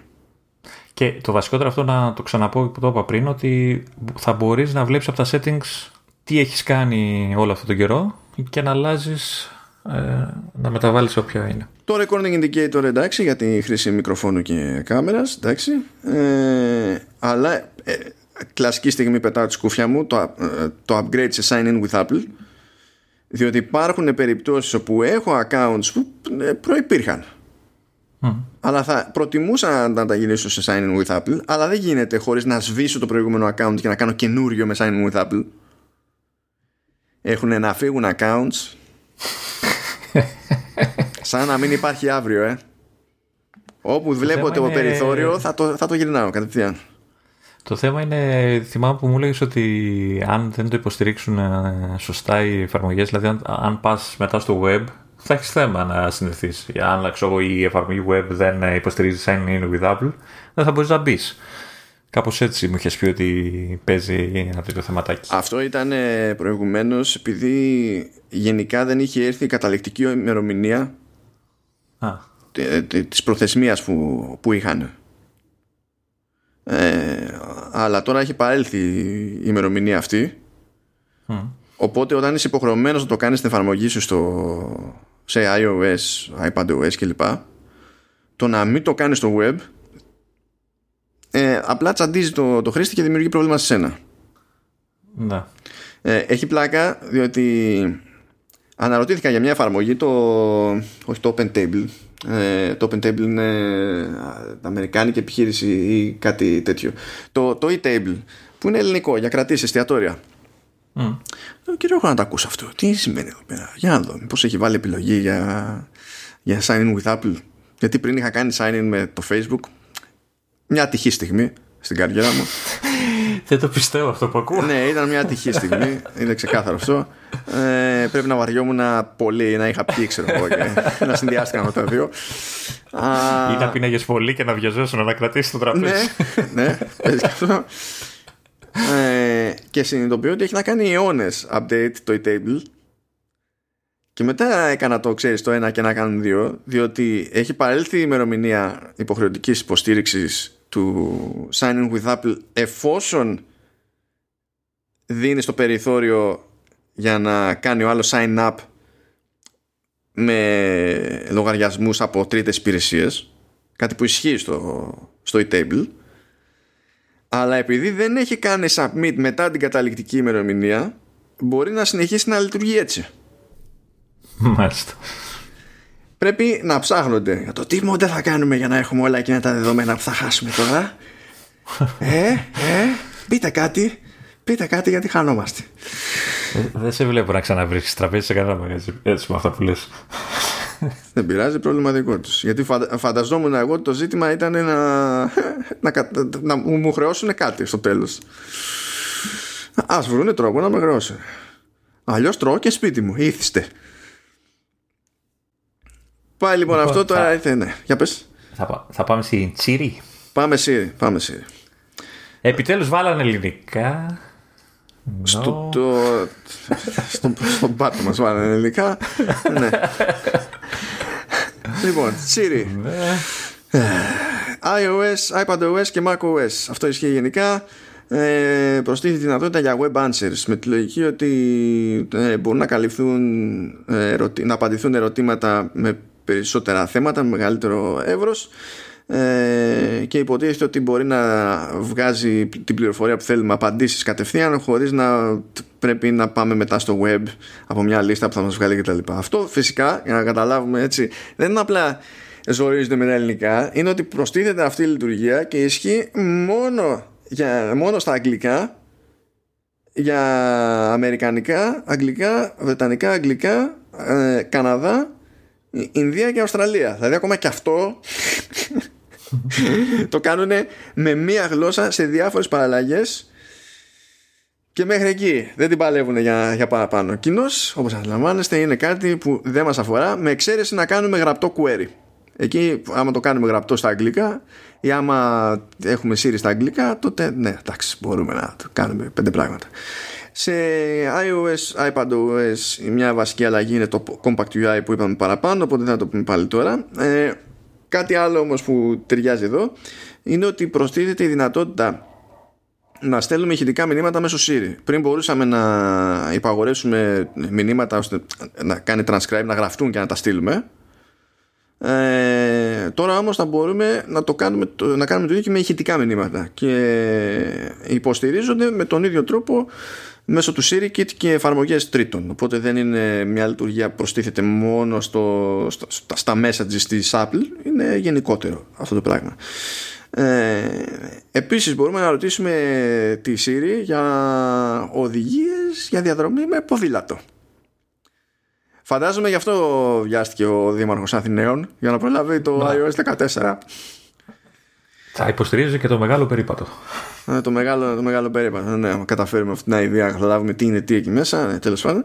Ε, Επίσης με Siri μπορούμε να κάνουμε το λεγόμενο Share ETA. Δηλαδή, ε, μπορούσαμε να το κάνουμε πριν χειροκίνητα, αλλά τώρα μπορούμε να ζητήσουμε από τη Siri να μοιραστεί τη, τη, τη, ζωντά- τη, τη live ε, θέση μας με κάποιον και τον εκτιμόμενο χρόνο ο οποίος αναπροσαρμόζεται κατά τη διάρκεια της διαδρομής τον εκτιμόμενο χρόνο α, άφηξης αντί να χρειαστεί να το κάνουμε χειροκίνητα. Ε, επίσης λέει έχει γίνει μεγάλο άνοιγμα εδώ πέρα αλλά φυσικά τίποτα που να έχει να κάνει με, με ελληνικά. Ε, είχε ξεκινήσει από πέρυσι η Siri να υποστηρίζει τη, τη μετάφραση μεταξύ διαφορετικών γλωσσών.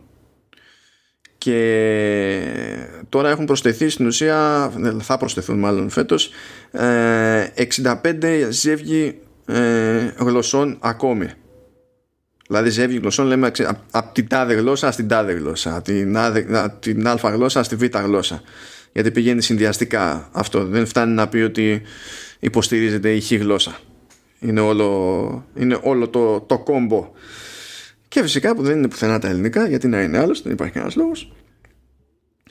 Άλλο ένα πραγματάκι που ακόμα και αυτός ζορίζει την Apple υποτίθεται ότι ε, πέρυσι είχε σκάσει νέα βελτιωμένη φωνή Siri πιο φυσική που ήταν μόνο για αγγλικά αλλά στην Αμερική μόνο. Ε, και φέτος εξαπλώνεται αυτό το πράγμα και, στα, και στις άλλες παραλλαγές των, των αγγλικών και προστίθεται γαλλικά, γερμανικά ε, ισπανικά τόσο τα ευρωπαϊκά όσο και τα ε, της Λατινικής Αμερικής κινέζικα που τέλος πάντων Hong Kong και Κίνα Κίνα να το πούμε έτσι και σε, και σε Ιαπωνικά πάρα πολύ ωραία. Δηλαδή πάλι άλλο ένα πράγμα που μετά από δύο χρόνια επεκτείνεται και ακόμα και με την επέκταση δεν πιάνει καν τις γλώσσες που υποτίθεται ότι υποστηρίζει σε βασικό επίπεδο η, η Siri.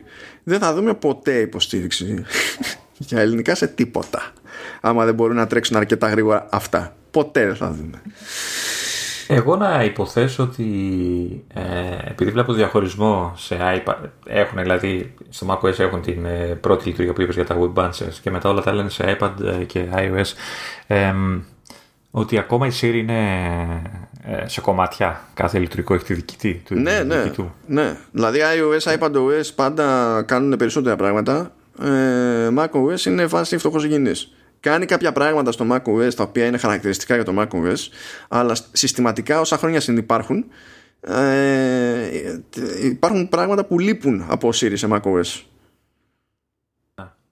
Το να κάνουν ένα copy-paste να τελειώνουμε να είναι όλα ίδια δεν... δεν ξέρω τι, ναι. τι, τι, τι, τους τρώει. Ειδικά ως προς αυτό δεν ξέρω τι τους τρώει Άντε να πεις ότι κάποια πράγματα βασίζονται σε, πάλι σε on-device intelligence που εκεί πέρα μπορεί να έχουν ένα θεωρητικό ζήτημα.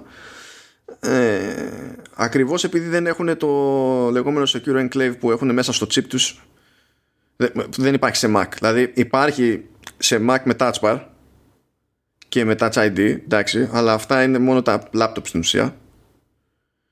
Ε, Τώρα θεωρητικά μπορείς να πεις ότι και στα υπόλοιπα μοντέλα με T2 υπάρχει, μόνο στον iMac δηλαδή δεν υπάρχει ακριβώς το T2.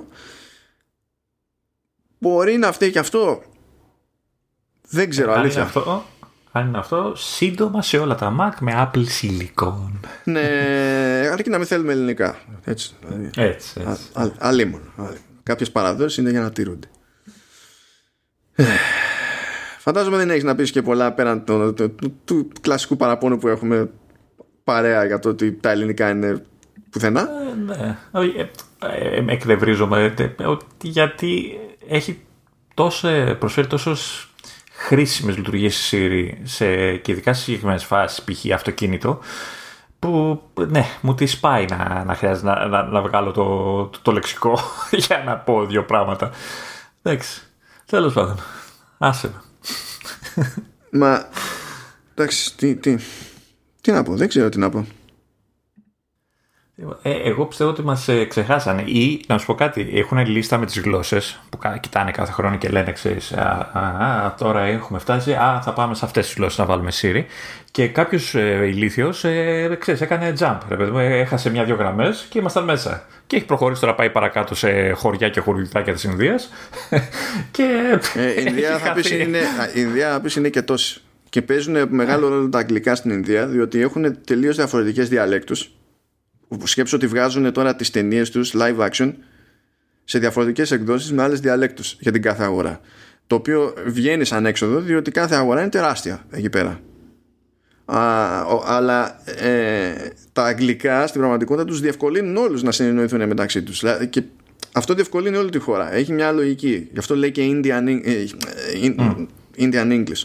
Δεν είναι ότι πηγαίνει ξέρεις για τα ιδιώματα με τη μία. Okay. Αλλά αυτό εμένα που με βιδώνει παραδοσιακά είναι ότι έχει βάλει υποστήριξη για γλώσσες που μιλούνται ακόμα και από λιγότερο κόσμο σε σχέση με τα ελληνικά. Αυτό είναι που με τσιτώνει. Γιατί λες άμα ήταν μόνο το μέγεθος της αγοράς θα πεις δεν έχουμε ελπίδα. OK, okay, we get it Apple.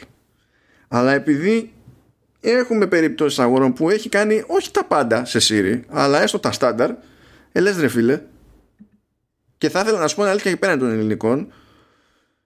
Θα ήθελα να βλέπω αντί να μένει σταθερή στις γλώσσες που έχει καλύψει και να απλώνει υπηρεσίες μετά σε αυτές τις γλώσσες θα ήθελα να βλέπω κάτι πιο συγκεκριμένο από την Apple με, με συνεχιζόμενες προσθήκες. Όχι απλά για τα ελληνικά γενικότερα. Υπάρχει ουσιώδες όφελος στο να προσπαθήσει η πλατφόρμα να υποστηρίξει όσο περισσότερες γλώσσες γίνεται. Γιατί να μην το κάνει; Δεν έχω πρόβλημα με το υπάρχουν προτεραιότητες, παίρνει χρόνο, υπάρχουν κάποιοι τεχνικοί περιορισμοί λόγω hardware ή ας είναι ό,τι να είναι. Αλλά δεν βλέπω όσο έχουν τα πράγματα ε, το τελευταίο διάστημα και σίγουρα όχι φέτος την Apple να προσθέτει ούτε μία γλώσσα σε Siri για τα βασικά της Siri. Κοίτα, βέβαια, την άλλη, άμα είναι να προσθέσει ελληνικά και να είναι όπως είναι στους χάρτες, ο μικρό προορισμός σας. Α, καλύτερα άστο. Μα στους χάρτες είναι έτσι επειδή δεν είναι Siri, ρε φίλε. Τέλος Είναι άλλο σύστημα τελείως αυτό το πράγμα. Τέλος πάντων, ναι. Πάμε σε κάτι πιο χαρούμενο. Πάμε, πάμε, πάμε, πάμε. Πάμε με emoji. Μη emoji, μη emoji. με emoji θα τα λέγω και δεν παραλες. Άντε καλά, μη emoji. ε, οι αλλαγές αφορούν και τα τρία λειτουργικά. Είναι πολύ σημαντικές όλες. Έχουμε νέα κουρέματα. Θα αναφέρω εδώ ενδεικτικά τον ανδρικό κότσο. Ναι.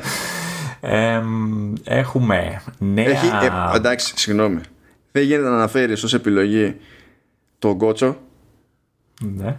και να μην αναφέρεις ως προστίκη την απλή χωρίστρα.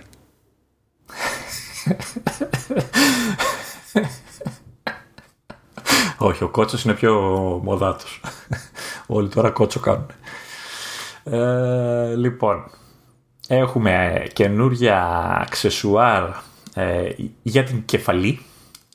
Ε, έχουμε κάτι κράνη εδώ για ποδηλατικά. Έχουμε το, αυτό το καπελάκι της νοσοκόμας και του νοσοκόμου. Έχουμε το καπελάκι της κολύμβησης. Έχουμε επίσης νέα αυτοκόλλητα μιμότζι ε, με τα οποία θα μπορώ να σου στέλνω αγκαλίτσες. Ναι, και εγώ θα σου στέλνω ό,τι κοκκίνησα. Ε, ναι, θα έχει κοκκινάδια, θα έχει και fist bump, είναι η μόδα του κορονοϊού.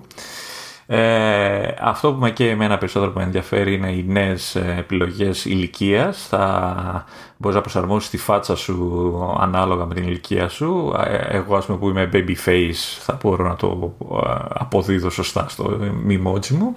Ξέρεις ότι αυτή η επιπλέον επιλογή δεν δε θα, δηλαδή ο, όταν θα κάνει update ο Ηλίας επειδή έχει ένα τενάρ δεν θα δει ποτέ αυτή την επιλογή θα, θα, δηλαδή θα αρνηθεί την ύπαρξή της.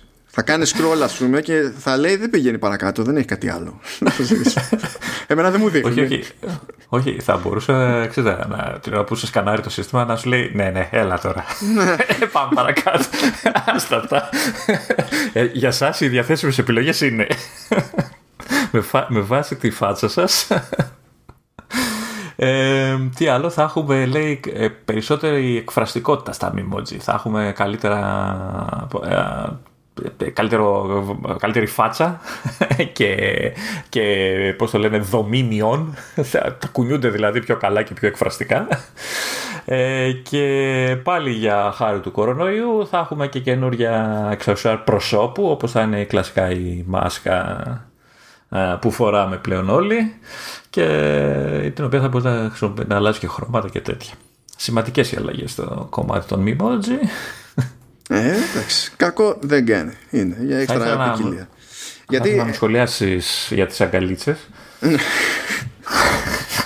Κοίτα, πάντως οι περισσότερες επιλογές έχουν ένα νόημα από την άποψη ότι τώρα πάνω κάτω ε, καθόταν σε ένα σουλούπι για το, για το πρόσωπο. Ναι. Σε όλες τις περιπτώσεις. Τώρα οι παραπάνω, οι παραπάνω επιλογές σου δίνουν το περιθώριο να φτιάξει κάτι που να είναι ακόμη πιο χαρακτηριστικό για την πάρτι σου πιστεύω και έτσι να ξεχωρίζει πιο εύκολα ε, όπου εμφανίζεται στο, στο σύστημα. Ε, προχωράμε όμως, προχωράμε διότι έχουμε αλλαγές όσο περίεργο για να ακούγεται στο keyboard. Πρώτον, ε, έχουμε για ένα μάτσο γλώσσες σε iOS και iPadOS ε, on-device dictation. Ε, άλλο ένα πράγμα το οποίο δεν μας καλύπτει το οποίο δεν αντιλαμβάνουμε ναι. γιατί έχουμε dictation στα ελληνικά. Αυτό. Υπάρχει το dictation. Ε. δηλαδή δεν το, δεν το κατανοώ καν. Δεν το κατανοώ. Διότι η λογική είναι ότι κατεβάζει το dictation model στη συσκευή και το dictation model υφίσταται αν δεν υφίστατο δεν θα, δεν θα λειτουργούσε στα ελληνικά. Δεν ξέρω τι σκέφτονται σε αυτές τις περιπτώσεις. Δηλαδή αλήθεια δεν το καταλαβαίνω. Τουλάχιστον καταλαβαίνω τι κάνουν στο on device. Ε, αυτό τους, τους εξασφαλίζει το, το προσωπικό απόρριτο ακόμη περισσότερο. Διότι όταν θα μπει στη διαδικασία να μιλήσεις για να κάνει transcribe το σύστημα δεν χρειάζεται να επικοινωνήσεις καθόλου και να στείλει δεδομένα φωνής και τα λοιπά στο, ε, στους servers της Apple. Και νομίζω ότι αυτό είναι σημαντικό και κακώς ξέχασα να το πω πριν στα, στο κομμάτι του απορρίτου. Γίνεται μια προσπάθεια και φέτος αλλά και διαχρονικά στην Apple. Ό,τι μπορεί να γίνεται on device να γίνεται on device. Και άκουσα κιόλας και τον Φεντερίγκη να μοιράζεται και μια σκέψη παραπάνω σε αυτό το θέμα που λέει ότι αυτό τους εξυπηρετεί και βάσει νοοτροπίας το προτιμάνε ε, γιατί λέει αν δεν χρειάζεται, αν, δεν χρειάζεται αν γίνεται αυτό που θέλουμε να γίνει ε, on device και φροντίζουμε να έχουμε και τους επεξεργαστές που νιώθουν να το κάνουν on device τότε δεν υπάρχει κανένας λόγος να καταλήγουμε εμείς να έχουμε δεδομένα δικά σας. Δεν έχουμε έτσι κι άλλους κάτι να τα κάνουμε. Δεν τα πουλάμε κάπου. Οπότε that's it. Ε, και το άλλο είναι ότι σε περιπτώσεις που εκεί δεν ανέφερε τη χώρα όλοι ξέρουμε σε ποιους αναφέρεται ε, σε περιπτώσεις όπως της Κίνας την αναφέρω εγώ λοιπόν τη χώρα ε, ναι μεν εκεί είναι υποχρεωμένη η εταιρεία να έχει servers ξεχωριστούς και ναι μεν τα δεδομένα περνάνε από τους servers πρέπει να μένουν ε, εντός συνόρων της Κίνας ναι μεν υπό συνθήκη είναι υποχρεωμένη μετά από ε, κρατικό αίτημα να δώσει πρόσβαση κτλ. Αλλά σε τι θα δώσει πρόσβαση αν φροντίζει να έχει ακόμη λιγότερα δεδομένα στους servers;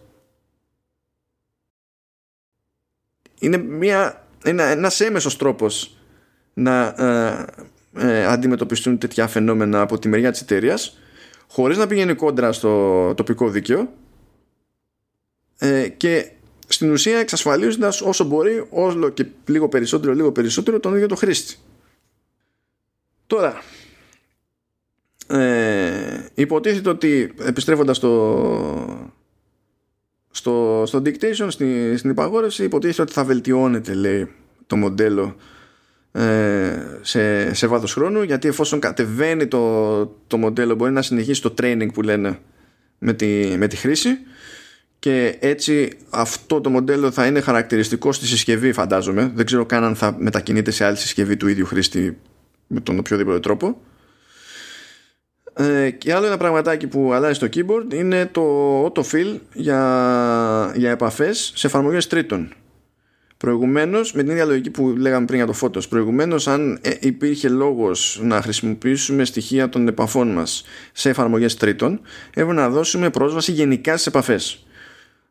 Τώρα ε, μπορούμε στην ουσία να διαλέξουμε επαφή για μετά όποια στοιχεία ξέρω εγώ τηλέφωνα, email και, και τα λοιπά για να γεμίσουμε τα πεδία που χρειάζεται να γεμίσουμε ε, χωρίς να δώσουμε ε, πρόσβαση στη, στην εφαρμογή και στην ουσία το σύστημα μπαίνει στη διαδικασία και, τα, και γεμίζει τα πεδία αυτόματα πάλι με on-device intelligence και δεν τα δίνει όντως σε, στους developers εφαρμογής εκτός αν διαλέξουμε να τα δώσει στους developers εφαρμογής.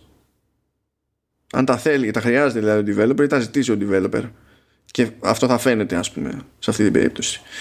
Ε, σε, προχωρώντας σε iPadOS συγκεκριμένα υπάρχει emoji pop-over που είναι όπως είναι και σε Mac.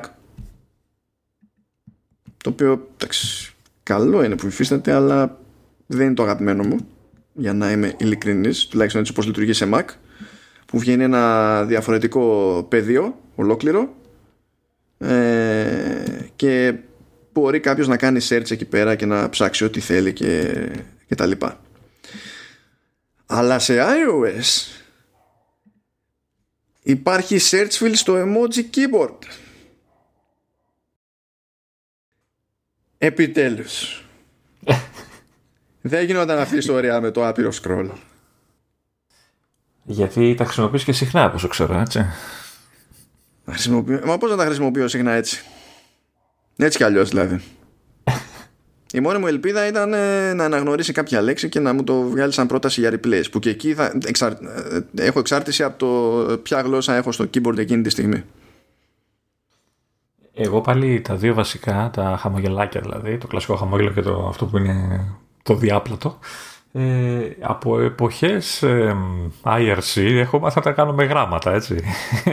Θυμάμαι το, σε τι αντιστοιχούν και απλά μετά το σύστημα τα, τα αντικαθιστά αυτόματα. Ναι, κα, ναι εντάξει, κάποτε και εγώ έτσι, αλλά τώρα δεν. Συν τις άλλες υπάρχουν ένα μάτσο με επιλογές, να πει, κάθε χρόνο που είναι περισσότερο. Ναι, εντάξει, ε, συνήθως αυτά τα δύο-τρία χρησιμοποιώ, τα, τα έχω μάθει. εντάξει. Δεν ξέρω αν έχεις να πεις κάτι για τα θέματα του keyboard. Ε, κοίτα, έχω ξενερώσει με το dictation, αυτό που έλεγες και εσύ. Ε, όχι μόνο γιατί δεν έχει ελληνικά, γιατί OK, okay, εντάξει, δεν έχει ελληνικά παρόλο που θα έπρεπε, ε, αλλά και γιατί το περιορίζουν από 10 και πάνω. Για ποιο λόγο; Για, Αυτό θα είναι για, το, για την επεξεργασία που γίνει τον device. Ναι, ρε, εσύ, αλλά δεν, δεν μπορεί να μου πεις εσύ ότι το 8, 8 ή το 8 Plus δεν έχουν επεξεργαστεί ή το 10 που να μπορεί να βγάλει τέτοιο πράγμα. Όχι, έχουν διαφορά. Ε, ε, αν δεις, ε, πέρα από τους γιούχου ξέρω εγώ, πυρήνες CPU, GPU, έχουν ένα ξεχωριστό μπλοκ που είναι το Neural Engine. Έχω την εντύπωση ότι έχουν και τα παλιότερα. Όχι, έχουν, έχουν, ναι, αλλά κάθε χρόνο αυτό αλλάζει. Και αν αυτό περνάει μόνο από το Neural Engine, μπορεί να απαιτεί νεότερη έκδοση ε, καλύτερη του Neural Engine, άσχετα με το τι κάνει το υπόλοιπο. Χαζό είναι από τη στιγμή που το έχεις φτιάξει για τόσα μοντέλα. Γιατί είναι ναι. χαζό; Ε, γιατί το έχεις Neural, δηλαδή μου λες ότι έφτιαξα, έφτιαξα Neural Engine στο iPhone 8 και στο 10, αλλά δεν μας κάνει, είναι άχρηστο. Ε, ναι, δεν σου κάνει, είναι άχρηστο, μπορεί να μην φτάνει για αυτή, για αυτή τη δουλειά. Για να το κάνει με την ταχύτητα που πρέπει. θεωρώ ότι είναι ελαφριά λειτουργία από τη στιγμή που είναι όλα κατεβασμένα κάτω. Είναι offline. Όχι, ρε, όχι, ρε, τι ελαφριά λειτουργία. Το, ε, το, η καθυστέρηση που είχες προηγουμένως, που αυτά λογικά θα λειτουργούν πιο γρήγορα, το, το dictation τώρα. Ναι. Το, το βάρος που αισθανόσουν εκείνη την ώρα ήταν περισσότερο επειδή είχε πέρα δόθε δεδομένο. που εκεί εξαρτάσαι ναι. από, το, από το δίκτυο, εκ των πραγμάτων. Τώρα το, το που η επεξεργασία είναι να γίνεται local. Ή φτάνει ή δεν φτάνει Λεωνίδα, για να ε, πετύχουν κάτι συγκεκριμένο. Το έχω Neural Engine είναι σαν να μου πεις έχω επεξεργαστεί, άρα γιατί δεν, ε, έχω έναν 486, γιατί δεν τρέχει ναι. το Crisis. Επεξεργαστής ναι. είναι και αυτό. ναι, ρε παιδί μου, αλλά δεν, δεν θεωρώ ότι ο Α11 είναι του πεταματού επεξεργαστής. Δηλαδή είναι αρκετά δυνατός. δεν χρειάζεται να είναι του πεταματού, αλλά ε, σκέφτεσαι λάθος πράγμα. Δεν, δεν, δεν παίζει ρόλο αυτό που ξέρεις για CPU, GPU. Είναι άσχετο με το τι κάνει το Neural Engine. Είναι άλλο κομμάτι μέσα στο. Δεν, δεν, δεν χρησιμοποιεί εκείνη την ώρα CPU, GPU και δεν θυμάμαι σε ποιο μοντέλο και όλα ήταν που είχε βγει. Δεν θυμάμαι αν ήταν από τον 11 στο 12 από τον 10 στο 11 από τον... σίγουρα δεν ήταν στο 12 από 12 προς 13 που είχε ένα τεράστιο άλμα στο, στο Neural Engine. Ήταν και πιο μεγάλη νομίζω πιο μεγάλο μέρος στο τσιπάκι. Ναι από 12 προς 13 δεν ήταν κάτι δηλαδή ναι βελτιώθηκε ξέρω εγώ αλλά δεν ήταν άλμα. Θυμάμαι σε μια χρονιά είτε από 10 σε 11 είτε από 11 σε 12 είχε μια τεράστια διαφορά και τώρα, αν καθίσω και το ψάξω, θα πόνταρα δηλαδή ότι εκεί πέρα είναι και το threshold. Ότι από εκεί και, και πέρα. Αρνούμε. Αρνούμε να το δεχτώ. Τώρα παίζει τέτοια πείνα που από το αρνούμε, εγώ μόνο αρνή σκεφτόμαι, αλλά τέλος πάντων.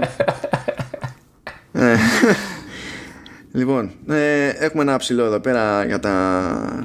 για κάποιο λόγο αυτό που μου αρέσει που μπαίνει στα settings, στην εφαρμογή settings. Τέλος πάντων, iOS, iPadOS μπορεί ο χρήστης να ορίσει διαφορετικό default email και email client και browser. Έχει, φαντάζομαι έχει σκέψεις ως προς αυτό. Ε, κοίτα, ε, για browser δεν με απασχολεί γιατί στα, στο iPhone και στο iPad μόνο Safari αξίζει. ναι, η ε, και ειδικά στο iPad τώρα που τον κάνανε και desktop Safari είναι ακόμα καλύτερος. Ε, τώρα το email, ναι, δεν μπορώ να πω. Περιμένω πώς και πώς. Έτσι κι αλλιώς ε, ξέρεις ότι δεν χρησιμοποιώ το. Εδώ και πολύ καιρό δεν χρησιμοποιώ το, το native ε, app. Χρησιμοποιώ το Spark. Ε, και πολύ με έχει βολέψει και δεν θα με χαλάσει να γλιτώσω ένα, δύο, τρία, πέντε βήματα για να το χρησιμοποιώ και από άλλες εφαρμογές ή μέσω links και δεν ξέρω τι. Δεν θα με χαλάσει καθόλου. Ε, οπότε ναι, εννοείται ότι ε, όλο αυτό αποτελεί για μένα πρώτο βήμα για να φτάσουμε στο επίπεδο που όλοι περιμένουμε εδώ και χρόνια να μπορούμε να ορίζουμε έστω κάποιες default εφαρμογές στο iOS Ε, οπότε, ναι, ξεκινάνε με τα, τα δύο βασικά. Εγώ πιστεύω ότι σύντομα θα, θα προσταθούν και άλλες εφαρμογές. Ε, δεν το απέκλεισαν βασικά. Πέτυχα μια συνέντευξη πάλι με Craig Veterini, το, το, το άτομο είναι παντού. Ε, είδαμε, έτρεχε και μέσα στο Apple Park έτρεχε. ε, που λέει ότι το ξέρουν ότι ε, υπάρχει ανάλογο αίτημα και για άλλες κατηγορίες εφαρμογών αλλά θέλουν να το πάνε λαου λαου για να αποφύγουν κάτι κακοτοπιές. Γιατί σου λέει ακόμη και στην περίπτωση του browser ας πούμε μπορεί να γυρίσει μια εφαρμογή και να σου πει ότι εγώ ξέρω εγώ είμαι RSS reader αλλά μπορώ μέσα από ε, εδώ που είμαι να ανοίξω σελίδα browser. Ε, άρα θέλω και εγώ να μπορώ να θεωρηθώ browser και να γίνω το default και επειδή διάφοροι λέει μπορούν να κάνουν κάτι τέτοια τσαχπίνικα και να έχουμε άλλα λέει μετά, το, δεν, δεν το πάμε λέει μαζικά. Ακούμε ότι υπάρχουν αιτήματα και για άλλες κατηγορίες, αλλά ξεκινάμε έτσι και βλέπουμε. Αυτά τα αιτήματα είναι γι' αυτό γαυγίζουν απ' έξω. Θέλανε και τα maps να αλλάξουν σε Google Maps. Ναι, ναι. Ε, και default ε, Facebook Messenger αντί για messages. Ε; Default είναι. Ε, ε, δηλαδή, τι, τι, τι θέλεις να σου πω γι' αυτό; Τι θέλεις να σου πω γι' αυτό; Ρημάδι. Λοιπόν, δεν θα μου πεις τίποτα. Θα πάμε σπίτι μας. Πάμε. Θα πάμε στο σπίτι μας, σπιτάκι μας. Έχουμε αλλαγέ στο home. Έχουμε καινούριο Τώρα αυτό από ό,τι καταλαβαίνω είναι γραμμή κατάστασης. Έτσι, είναι η καινούρια γραμμή κατάστασης στην εφαρμογή, η οποία θα εμφανίζει μία σύνοψη με τα αξεσουάρ ε, που χρειάζεται κάποια ενέργεια από το χρήστη, την προσοχή του χρήστη ουσιαστικά, ή έχουν κάποια αλλαγή σημαντική στο, στην κατάστασή τους, ή για να ελεγχθούν πιο γρήγορα άμεσα, ξεσπατάς πάνω εκεί κτλ. Ε, έχουμε καινούρια, καινούρια λειτουργία έχουμε ε, στο Control Center όπου τα στοιχεία ελέγχου του Home πλέον θα αλλάζουν με δυναμικό τρόπο ε, και θα προτείνουν ε, σχετικά αξεσουάρ και σκηνές ανάλογα με διάφορες παραμέτρους όπως π.χ. την ώρα της ημέρας και θα αλλάζουν ε, με βάση αυτά που εκείνη τη στιγμή πιστεύουν ότι θες να χρησιμοποιήσεις. Δηλαδή το βράδυ θα μπορεί να σου δείχνουν λειτουργίες για τα φώτα ή όταν φτάνεις στο σπίτι για το κουδούνι, για την κλειδαριά, δεν ξέρω τι. Ε, θα έχουμε επίσης λειτουργία ε, προσαρμοζόμενου φωτισμού στα, στις έξυπνες ε, λάμπες. Θα, οι έξυπνες λάμπες θα αλλάζουν χρώμα κατά τη διάρκεια της ημέρας έτσι ώστε ε, να είναι ξέρω, το πρωί πιο ξεκούραστες μετά να είναι πιο έντονες και να, ο χρήστης να δουλεύει πιο παραγωγικά κουλουπού κουλουπού Εντάξει, πιο πολύ αισθητικό είναι αυτό. Αυτό υπήρχε ε, σε. Δηλαδή, υποστηριζόταν από, από τρίτους.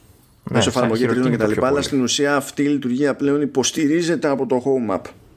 Ναι. Και θα γίνεται και αυτόματα. Δεν θυμάμαι αν οι τρίτοι είχαν τέτοια δυνατότητα για προγραμματισμό. Μπορεί, δεν. Είχαν και τρίτη. Ανάλογα τώρα με την εταιρεία, έτσι το τι κάνει ο καθένας. Ωραία λειτουργία είναι η επόμενη. Τώρα δεν ξέρω πόσο θα εξελιχθεί. Α, μιλάμε για αναγνώριση προσώπου σε, στις βιντεοκάμερες και στα θηροτηλέφωνα ε, που σημαίνει ότι όταν ε, κάποιος ε, βρεθεί μπροστά στην κάμερα ή χτυπήσει το κουδούνι, ο χρήστης θα μπορεί να βλέπει μια πιο λεπτομερή ειδοποίηση, να ξέρει δηλαδή ότι χτύπησε το κουδούνι ο Μάνος, π.χ. και να κάνει την αντίστοιχη ενέργεια.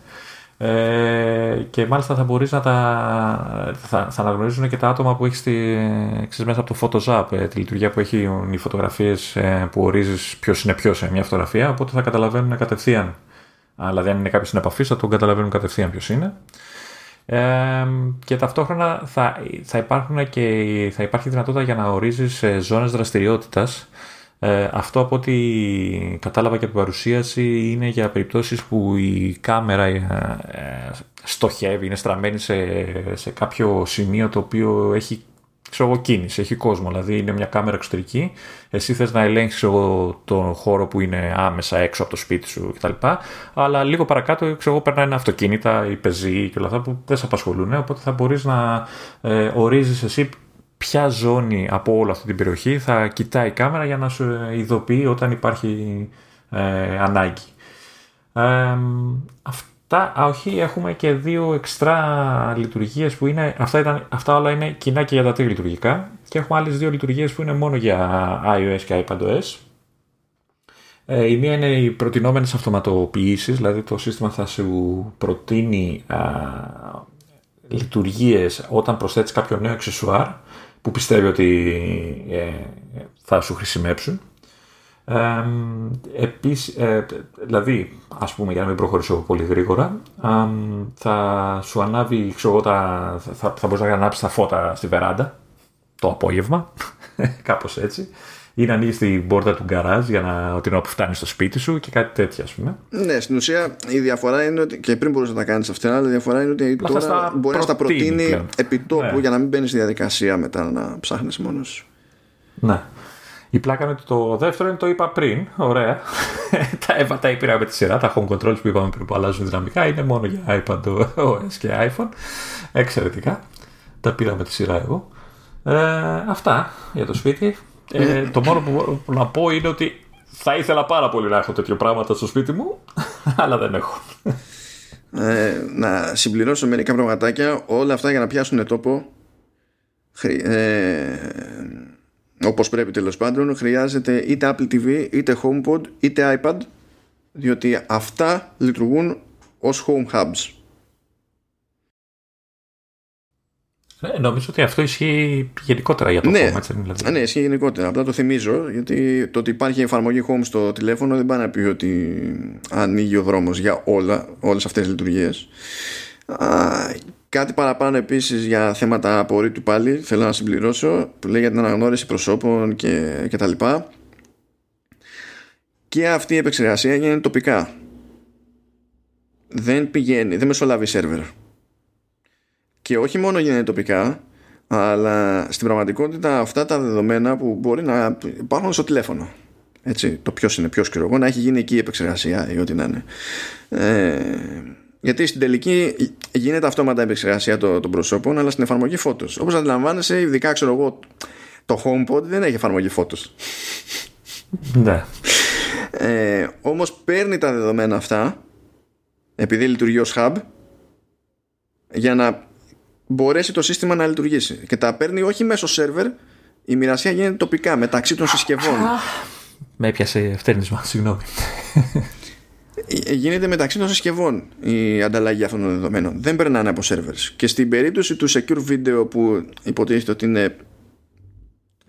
Μας δίνει το περιθώριο να γίνεται upload τσάμπα ε, το feed μέχρι ένα σημείο τέλος πάντων από κάμερες ασφαλείας να γίνεται upload στο iCloud και να μένει εκεί για ένα, για ένα διάστημα και αυτό είναι τόσο κρυπτογραφημένο που βάζουμε εμεί ένα κωδικό τέλος πάνω για την περίσταση και ο κωδικός αυτός μένει σε εμάς. Η Apple δεν τον έχει. Δεν μπορεί να το ξεκλειδώσει αυτό. Γενικά τα θέματα απορρίτου δίνουν και παίρνουν παντού. Όπως έχετε καταλάβει. Και τώρα... Ήρθε η στιγμή που περίμενα όλη τη, σε όλη την ηχογράφηση. AirPods. Ρημάδια AirPods. Και ας με πιάνουν όλες οι βελτιώσεις. Λοιπόν, έχουμε και λέμε, ισχύει σε iOS, iPadOS, macOS, βασικά ισχύει παντού. δηλαδή και, και WatchOS και ό,τι πουστάρει του καθενός. Αυτόματη εναλλαγή συσκευών. Ισχύει για AirPods Pro, για AirPods δεύτερης γενιάς, για Powerbeats, Powerbeats Pro, και bit solo. Δηλαδή στην ουσία ότι έχει το τσιπάκι το, το H1. Ε, τι, γίνεται τώρα, υποτίθεται ότι ε, τα AirPods πάντα είναι συνδεδεμένα ε, με ένα συγκεκριμένο iCloud account, ένα iCloud ID. Ε, οπότε τα ρυθμίζουμε σε μια συσκευή και αυτόματα εμφανίζονται ως επιλογή που είναι επιλέξιμη στις υπόλοιπες συσκευές για output, input και τα λοιπά. Και έπρεπε να κάνουμε μετά μια κίνηση έξτρα κλικ. Okay. Τώρα λέει δεν χρειάζεται αυτό διότι το σύστημα καταλαβαίνει ότι ακούς κάτι στο τηλέφωνο και σταματάς να ακούς και βάζεις κάτι άλλο να ακούσεις στο Mac. Και λέει ότι α, το ίδιο Apple ID α, θα βάλει εκεί να ακούσεις. Α, έχει τα ακουστικά στα αυτιά ε, λογικά θέλει να ακούσει τα ακουστικά. Παπ, και στέλνει τον ήχο στα ακουστικά από τον Mac. Και μπορεί, μπορεί ο χρήστης να κάνει τράμπες έτσι αποφεύγοντας και αυτά τα επιπλέον κλικ. Είμαι. Εντάξει, δηλαδή, ούτε καν χαρούμενος, χάζω χαρούμενος. δηλαδή, δεν. Απλά, απλά πράγματα. Αυτά, αυτό ισχύει γενικά. Τώρα σε iOS και iPadOS υπάρχουν κάποια εξτραδάκια. Το ένα εξτραδάκι που ισχύει από μοντέλα με α10 και πάνω ε, είναι το, το λεγόμενο Spatial Audio. Ε, Spatial Audio, ο, ο ποιητής αυτό που θέλει να πει είναι κάτι περίπου Dolby Atmos και γι' αυτό στην πραγματικότητα μέσα σε όλα αυτά που ε, είναι να, αναφερθεί, να αναφερθούν εδώ πέρα πάμε πακέτο και με υποστήριξη Dolby Atmos. Αυτό σημαίνει ότι με αυτά τα, τα ίδια μοντέλα ε, AirPods και αντίστοιχα τις συσκευές που είπαμε με επεξεργαστή α10 ή νεότερο μπορεί να δημιουργηθεί ένα ηχητικό πεδίο που προσωμιώνει τέλος πάντων τη θέση κάθε πηγής ήχου στο χώρο κτλ. Όπως συμβαίνει γενικά με ακουστικά, μπορεί να έχει δοκιμάσει κάποιος με Dolby Atmos και DTS6. Επειδή άμα το, το παραπάω αυτό θα βαρθεί ο Λεωνίδας Να πω το άλλο που θα τον ενδιαφέρει το Λεωνίδα θα, θα του αρέσει και θα αρέσει και σε περισσότερο κόσμο πιστεύω ε, ακούμε. Ε, ε, έχουμε βάλει κάτι που λειτουργεί με Dolby Atmos ξέρω εγώ, ή κάτι που χρησιμοποιεί το, το Spatial Audio όπως το εννοεί η Apple δεν έχει σημασία το format. Έχουμε μπροστά μια οθόνη έτσι και έχουμε τα ακουστικά στα αυτιά μας. Άμα στρίψουμε το κεφάλι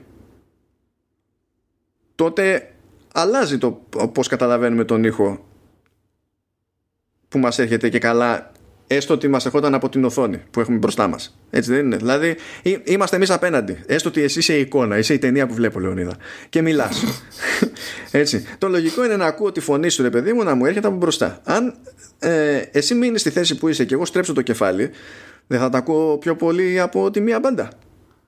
Ναι. Αν και εγώ με το LB Digital, οπότε θα με ακούσεις έτσι κι αλλιώς. ναι, ναι, ναι, εντάξει. Ωραία. Αυτό θα συμβαίνει όντως και με τα AirPods γιατί παίρνει δεδομένα από τα επιταχυνσιόμετρα. Και καταλαβαίνει το προσανατολισμό του, του κεφαλιού. Και κάνει το one up ακόμη περισσότερο. Παίρνει δεδομένα και από τα, από τα επιταχυνσιόμετρα της συσκευής. Του, του iPhone δηλαδή ή του iPad. Οπότε μπορεί να κρατήσω εγώ το βλέμμα μου σταθερό και να στρίψω το iPad και τότε πάλι επηρεάζεται το πώς ακούω το οτιδήποτε. Ή μπορώ να κάνω και τα δύο παράλληλα Έχω συγκλονιστεί. έχω συγκλονιστεί. Δηλαδή, απλά έχω συγκλονιστεί πέρα για πέρα. Και όλα αυτά με ένα απλό update, έτσι. Με ένα, με ένα, με ένα απλό update. Με ένα απλό update. Στην ουσία μιλάμε για 3D audio, αυτό μιλάμε, αλλά λέει ότι hm, έχουμε κάτι αισθητήρες μέσα στα ακουστικά. Hm, έχουμε κάτι αισθητήρες μέσα στις συσκευές. Γιατί δεν κάνουμε κάτι γι' αυτό; Hm. Και, και ενθουσιασμός τελεία. Λοιπόν, έχουμε μετά τώρα κάποιες βελτιώσεις σε θέματα accessibility με τα λεγόμενα headphone accommodations ε, που στην ουσία έτσι κι αλλιώς ε, μπορούν να χρησιμοποιηθούν αυτά τα ακουστικά ως περίπου υποκατάστατο έτσι ε, ακουστικών βαρικοίας όχι ακριβώς αλλά εντάξει. Ε, και λέει λοιπόν ότι τώρα θα έχει κάποιες επιλογές παραπάνω για να ε, ενισχύει στην ουσία συγκεκριμένες συχνότητες και τα λοιπά ανάλογα με το θέμα που έχει κάποιος. Για να διευκολυνθεί περισσότερο μπορεί να εστιάζει σε, σε ήπιους ήχους σε χαμηλής έντασης ήχους και τα λοιπά και να δίνει ένταση σε αυτά και όχι να δίνει δεν και καλά ένταση σε, στα πάντα ανεξαιρέτως Δηλαδή ε, πιάνει αυτό που έκανε πριν και του δίνει περισσότερη λεπτομέρεια στη ρύθμιση. Α, επίσης ε, θα σκάνε πλέον γνωστοποιήσεις όταν χρειάζονται φόρτιση τα, τα AirPods. Εννοεί ότι θα σκάνε και συσκευές. Αντί να ακούς από το, την ηχητική ειδοποίηση στο αυτί σου. Ε, και φυσικά τι είπαμε τώρα για την όλη φάση με Special Audio ότι χρησιμοποιεί τα δεδομένα από τους αισθητήρες θα υπάρχει και API γι' αυτό ε, το οποίο θα διατίθεται σε τρίτους για να μπορεί να γίνεται το ίδιο σε διάφορες εφαρμογές μεταξύ των οποίων και games Λεωνίδα Αυτά είναι. Σαράν ήχος με ακουστικά έτσι. Στο κινητό σου. Αυτά είναι, αυτά είναι Λεωνίδα. Δεν ξέρω αν έχεις να πεις κάτι Λεωνίδα για όλα αυτά. Έχω να πω ότι δεν έχω κανένα από τα μοντέλα AirPods που υποστηρίζουν το οτιδήποτε από αυτά που είπες. Ποιος φταίει γι' αυτό Λεωνίδα; Κοίτα, special audio δεν έχω ούτε κι εγώ. Έτσι. Το device switching είναι αλλαγή. Εντάξει, αυτό, αυτό με πιάνει. Αλλά για το special audio θα κανονίσω να καλύψω το, κοινό, το κενό το ερχόμενο φθινόπωρο. Να καλύψω το κενό από τη μία και να δημιουργήσω ένα κενό από την άλλη. όχι, όχι απλά κενό, θα είναι χάσμα. ναι, αλλά εντάξει, τέλος πάντων. Λοιπόν, τώρα εσύ θες να μιλήσω για επαυξημένη πραγματικότητα. Διαβάζω και ξαναδιαβάζω και δεν καταλαβαίνω το Χριστό μου από όλα αυτά που γράφουν. Ε, θα την κάνω την προσπάθεια όμως για να μην σε να σε διευκολύνω, για να μην λες ότι δεν είμαι καλός φίλος. Γιατί στο Vertical Slice κατηγορήθηκα ότι δεν είμαι καλός φίλος. Αλλά αυτό που δεν καταλαβαίνει είναι ότι έχει να κάνει και με το άτομο που έχω απέναντί μου. Εξαρτάται από την περίπτωση. Για πες, γιατί θα είσαι καλός φίλος; Για να σου να, να πιάσω το, το AR, για να μην μπερδεύεσαι. Λοιπόν, περίμενε, θα τα, θα τα πω ό,τι καταλαβαίνω και θα συμπληρώσεις. Okay. Πώ σου φαίνεται. Να, να, δω τι, να, για, να δω και εγώ τι, τι έχω καταλάβει, ρε παιδί μου. Να δω okay. γιατί κάνω μάθημα. λοιπόν, έχουμε βελτιώσεις πολλές, διάφορες, ε, συναρπαστικές. Χαμό, δεν καταλαβαίνω τίποτα. Εντάξει. Ε, οι περισσότερες είναι και για, τα, για, και για iPhone και για, και για iPad. Έχουμε ε, πέντε συνολικά λειτουργίες. Οι δύο είναι μόνο σε, σε iPad. Ε, νομίζω ότι θα αλλάξει με τα καινούργια μοντέλα αυτό γιατί από ό,τι κατάλαβα αυτές οι έξτρα λειτουργίες ε, θέλουν το LiDAR οπότε λογικά με το iPhone 12 ναι, θα, θα περάσουν και στο iPhone. Ναι, ναι. Βασικά, λοιπόν, ό,τι έχει να, λέει... πεις, να πεις που είναι μόνο για iPadOS, στην πραγματικότητα είναι για το τελευταίο με το, με το LiDAR. Γι' αυτό υπάρχει αυτός ο διαχωρισμός. Ναι, ναι, ακριβώς. Ε, λοιπόν, τα κοινά είναι τα εξής. Πρώτα απ' όλα λέει θα έχουμε το λεγόμενο location anchor, anchors. Ε, δηλαδή από ό,τι καταλαβαίνω θα μπορεί κάποιος να ορίζει, να φτιάχνει εμπειρίες πραγματικότητας ε, σε συγκεκριμένες γεωγραφικές ε, συνταγμένες τοποθεσίες. Ε, και εσύ τώρα θα μπορείς να τις βλέπεις είτε όταν πηγαίνεις εκεί και να τι βλέπεις συγκεκριμένα ότι κάνει αυτό το πράγμα, ή να τις βλέπεις ακόμα και στο σπίτι σου, ρε, ή στη γειτονιά σου, ξέρω εγώ, ή οπουδήποτε ε, ε, ε είσαι. Ναι, αν και φαντάζομαι ότι πιο πολύ θα πιάσει το από αυτό σε προθετικέ ενέργειες και τέτοια. Από ό,τι κατάλαβα, αυτό θα δένουν ουσιαστικά μια εμπειρία με μια συγκεκριμένη τοποθεσία, ώστε όταν φτάνεις εκεί να σου εμφανίζεται το ότι οτιδήποτε, κάτι τέτοιο το δένουν, γι' αυτό το λέει και Anchors, ε, θα το ναι, ακυρώνουν ναι. αυτό το πράγμα. Γιατί δεν είναι ότι έχω μια εφαρμογή και έχει να μου δείξει κάποια πράγματα και μου λέει ωραία δείξε μου μια επιφάνεια και θα φροντίσω εγώ να, να σου προβάλλω ότι είναι σε αυτή την επιφάνεια. Θα πρέπει να πας κάπου. Ναι, και αυτό ναι. το κάτι θα γίνεται μόνο εκεί. Ναι, να υποθέσω Pokemon. Go. Άνετα μπορούν να δεν κάνουν την καφρίλα για ευνόητους λόγους. Καλά, όχι ακόμα βέβαια, γιατί είμαστε ακόμα με τις επιπτώσεις της πανδημίας, αλλά φαντάζομαι θέμα χρόνου. Εγώ θέλω μια εφαρμογή τρολιά πάντως. Oh. θέλω μια εφαρμογή τρολιά. Να, πηγαίνει, να πρέπει να πας συγκεκριμένο τραπέζι για να σου δείξει φαΐ που δεν έχει πάνω. Εικονικό φαΐ. Και να μην μπορείς να κάνεις τίποτα. Ναι, μπορεί να σου βγάζει app clip μετά και να σου έχει την πριζόλα, ξέρω εγώ. Κάνει download την πριζόλα. λοιπόν, προχωράμε, προχωράμε. Είμαι διακόπτη και έχω πάρει φορά. Ε, θα έχουμε, λέει, καλύτερη πιο εκτεταμένα σου αναγνώριση, υποστήριξη μάλλον για παρακολουθήσει προσώπων που σημαίνει από ότι πιάνω ότι θα μπορεί μέσα από την ε, εμπειρία της επόμενης πραγματικότητας που βλέπεις στο κινητό σου ή στο tablet ε, θα αναγνωρίζεις το σύστημα αν υπάρχουν και άλλοι άνθρωποι μέσα Σωστά το καταλαβαίνω. Και θα, δεν θα πίζει το σύστημα, θα καταλαβαίνει ότι υπάρχουν ξέρω, εγώ, εσύ, αυτά κτλ. Και, και θα λειτουργούν όλα σωστά και υπέροχα. Ε, αυτή η, παρα, η υποστήριξη θα είναι βέβαια από α12 και πάνω. Ε, οπότε, ναι, είναι μόνο στα τελευταία. Ε, έχω την υποψία, γιατί να σου πω αλήθεια, δεν θυμάμαι τι γινόταν πριν.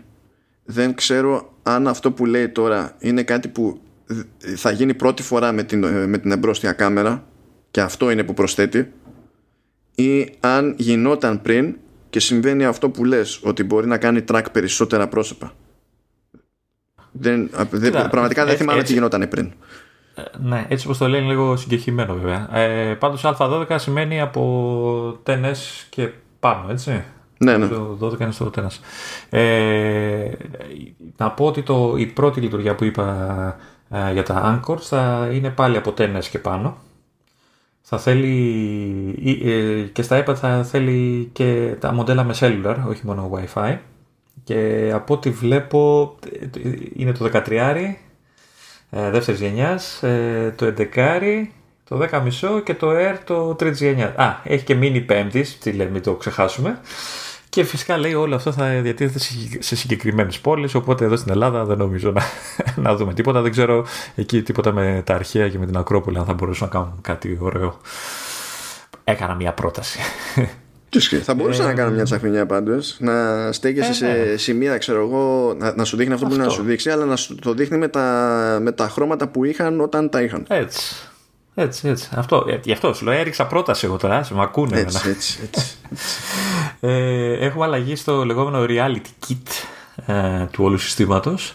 Ε, θα, μπορεί να, θα μπορεί να προσθεθεί textures, να προσθεθούν textures, υφές σε οποιοδήποτε σημείο μιας σκηνής ή αντικειμένου ε, με αποτέλεσμα να φαίνονται πιο αληθοφανή και πιο ζωντανά και μπουρουμπουρου, πιο ωραία. Ναι, ναι. τι άλλο. Λοιπόν, τώρα έχουμε τα, τις δύο λειτουργίες που έχει μόνο το iPad λόγω του LiDAR και που εικάζουμε ότι θα μεταφερθούν στο iPhone μόλις αποκτήσει και τον ίδιο αισθητήρα. Ε, το ένα είναι το Depth API, ε, API δηλαδή σε εργαλείων τα οποία θα βοηθούν το σύστημα να μετράει το, το βάθος ε, σε, στο χώρο και των αντικειμένων κτλ. Με αποτέλεσμα να, ε, τα αντικείμενα να, ξέρεις, να αλληλεπιδρούν με τον πραγματικό κόσμο, δηλαδή στην εικόνα που το βλέπεις το συνδυασμό τους, ε, σωστά. Να μην έχουν δηλαδή θέματα ε, απεικόνησης λόγω του βάθους. και ταυτόχρονα λέει ότι όλες αυτές οι πληροφορίες θα επιτρέψουν καινούργιες ε, χρήσεις ε, και μάλιστα λέει για virtual try-on. Πόσο εύκολα θα φοράς κουστούμια και θα δοκιμάζεις έτσι. Ε, και photo video editing effects και διάφορα άλλα τέτοια. Είδα ένα πολύ σύντομο demo σε αυτό για να καταλάβω τι εννοεί ο ποιητής. Και γενικά προηγουμένως, ε, έστω ότι θες να κάνεις κάνει ένα δωμάτιο και να μετρήσεις κάτι, έτσι. Ε, το έβλεπες με την κάμερα, αλλά έπρεπε να του πεις μέτρα από εδώ μέχρι εκεί. Ναι. Τώρα με το LiDAR απλά σηκώνεις το iPad Pro και the end. Και μετράει. Είναι όλε, δηλαδή έχεις σκανάρι και όλες με τρει είναι έτοιμες. Και του λες πόσο είναι αυτό, τόσο σου λέει. Πόσο είναι αυτό, τόσο. Α, αυτό είναι ωραίο. Αυτό θα είναι και πρακτικά ωραίο δηλαδή σε, και σε επαγγελματική φάση. Δηλαδή ναι, ναι. τίποτα architectors και αυτά που κάνουν κάποιο πρόκειτο σχέδιο. Ναι, εντάξει, σε ένα, εντός ωραίο γιατί υποτίθεται ότι αυτό πιάνει ό,τι έχει να πιάσει σε βάθος και για πέντε μέτρα μπροστά αλλά μπορεί, ε, κάνει την όλη φάση ειδικά στις μετρήσεις και αντίστοιχα γι' αυτό σου λέει ότι μπορείς να κάνεις και να καλύψεις και σενάρια για τράιον και τα λοιπά επειδή υπάρχει αρκετή ακρίβεια ώστε να εφαρμόσει ό,τι είναι να εφαρμόσει εκεί πρέπει να το εφαρμόσει. Ε, μπορείς να κάνεις κάποια πράγματα πλέον και να είσαι αρκετά σίγουρος για, τη, για την ακρίβειά τους. Γιατί θυμάσαι και το measure up που λέγαμε ξέρω εγώ ότι ήταν πέδεμα για να κάνεις μια μέτρηση εδώ και εκεί και ε, σου έδινε ένα ήταν ενδεικτικό το αποτέλεσμα της μέτρησης αλλά δεν μπορούσες να το πάρεις απολύτως στο σοβαρά ότι είναι ακριβώς τόσο. Ενώ με LiDAR φεύγουν αυτά. Λοιπόν και το δεύτερο η δεύτερη λειτουργία είναι το, η το βελτιωμένο occlusion των ε, αντικειμένων. Δηλαδή από ό,τι έχω καταλάβει καταρχάς ε, η λειτουργία ε, χρησιμοποιεί και τον ε, LiDAR, ε, πληροφορίες δηλαδή και από το LiDAR, αλλά και, το, και τη βελτιωμένη ανείχνευση άκρων, ακμών ε, που προσφέρει το Reality Kit. Ε, και ουσιαστικά τι κάνει, από ό,τι έχω καταλάβει, ε, μπορεί το σύστημα να, να ξεχωρίζει τα φυσικά πράγματα με τα εικονικά και όταν το εικονικό αντικείμενο βρίσκεται πίσω από ξέρω, μια πραγματική καρέκλα, να μην φρικάρει, να μην βλέπουμε clipping και τέτοια, να το κρύβει σωστά ώστε να είναι όλη η εμπειρία ρεαλιστική. Το είχαν προσθέσει ε... πέρυσι αυτό, αλλά η φάση είναι ότι φέτος σε, με, χάρη σε βελτίωση σε reality kit και την προσθήκη του, του LiDAR όπου υπάρχει τέλος πάντων θα λειτουργεί ακόμη καλύτερα. Τα κατάφερα δάσκαλε. τα, τα κατάφερες, τα κατάφερες. Έβγαινε θα προαχθώ. Λοιπόν, ε, κοντεύουμε, αλήθεια. Ναι, όντως, όντως. Ναι, κοντεύουμε. ε, Πάμε λοιπόν τώρα accessibility, όπου τα πράγματα είναι αρκετά απλά. Είπαμε προηγουμένως για τα headphone accommodations με αφορμή τα, τα AirPods, οπότε δεν θα τα ξαναπούμε. Ε, βασική διαφορά μετά είναι στο, στο voiceover που ήταν το σύστημα που νομίζω προσθέθηκε πέρυσι που ε, μπορεί να περιγράφει τα πάντα στο, στο χρήστη και μπορεί ο χρήστης να διαλέγει με φωνητικές εντολές συγκεκριμένα κομμάτια του interface για να κάνει ακριβώς ό,τι θέλει ε, σε εφαρμογές ή τέτοια. Το voiceover υπάρχει και σε macOS, αλλά αυτά που θα πούμε τώρα είναι για iOS και iPadOS. Για τεχνικούς λόγους. Στην ουσία και πάλι το σύστημα μπαίνει στη διαδικασία και αναγνωρίζει τη, τη φωνή του χρήστη και το ζήτημα είναι να καταλάβει τι λέει ο χρήστης. Οπότε όλη αυτή η αναγνώριση γυρνάει σε on device.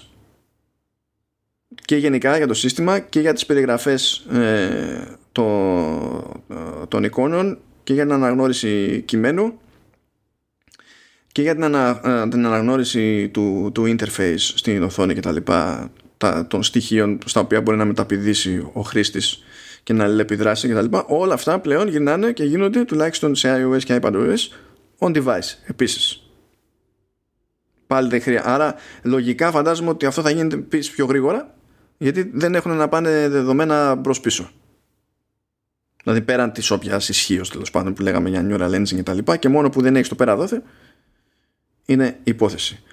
Αυτό είναι σε accessibility. Σημαντικά πράγματα. Ε, εντάξει, τώρα είναι τα ε, σημαντικά τα πράγματα, Λεωνίδη. ναι, ναι, ναι. Μ' αρέσει που το βαφτίζουν και international. Λοιπόν, συνεχίζουμε με international το λέει η Apple το όλο κομμάτι. Εμείς βέβαια είμαστε φτισμένοι, δεν υπάρχουμε πουθενά. Εμείς είμαστε okay. international, κάτι άλλο που έλεγε ο Χάρη Κλίν. Εμείς είμαστε Dana International. Τέλος πάντων. Λοιπόν, ε, έχουμε κάποιες λειτουργίες οι οποίες είναι και για τα τρία λειτουργικά. Ε, η μία από αυτές είναι τα καινούργια λεξικά, τα καινούργια δίγλωσσα λεξικά, ε, που περιλαμβάνουν γαλλικά-γερμανικά, ινδονησιακά-αγγλικά, ιαπωνικά απλοποιημένα κινέζικα, και πολωνικά αγγλικά και τα αντίστροφα. Έτσι, λογικό. Ε, έχουμε επίσης ε, νέες γραμματοσυρές για την Ινδία. Ε, έχουν προσθέσει 20 νέες ε, γραμματοσυρές και έχουν ενημερώσει άλλες 18 που προϋπήρχαν ε, προσθέτοντας ε, φε τύπου Italics, ε, Bold και δεν ξέρω τι. Ε, επίσης πάλι για τα τρία και για την Ινδία έχουμε ε, ε, μεταφρασμένα εφέ στα messages σε full screen. Δηλαδή θα μπορείς να στείλεις δηλαδή, ένα ε, χαιρετισμό σε μία από τις 23 τοπικές γλώσσες της Ινδίας. Είμαι αυτόν. Και τα μέσα θα, θα βάζουν ένα μήνυμα, το, θα βάζουν το αντίστοιχο μήνυμα, εφέ μάλλον μηνύματος, για να γιορτάσεις τη στιγμή. Γενικά είναι έτος Ινδίας στο iOS και το iPadOS ναι. και τα λοιπά. Ναι. Κάποτε θα είναι και έτος Ελλάδας, ξέρω εγώ. Ε, τώρα, περιοριζόμαστε σε iPad OS και iOS. Οι επόμενες λειτουργίες δηλαδή είναι μόνο για αυτά τα δύο λειτουργικά. Ε, έχουμε καινούριο πληκτρολόγιο Woobi για την Κίνα. Ε, το οποίο προφανώς θα βελτιώνει την πληκτρολόγηση για όσους χρησιμοποιούν το συγκεκριμένο ναι, σύστημα. Ναι, είναι συγκεκριμένο σύστημα πληκτρολόγησης αυτό. Ναι. ναι. Δεν θέλω να μάθω, δεν με ενδιαφέρει. Ε, κάτι που δεν περίμενα ότι δεν υπήρχε, αλλά OK. Okay. Νομίζω σε εμάς υπάρχει και σε αυτούς δεν υπήρχε. Δηλαδή, wow, εντυπωσιάστηκα.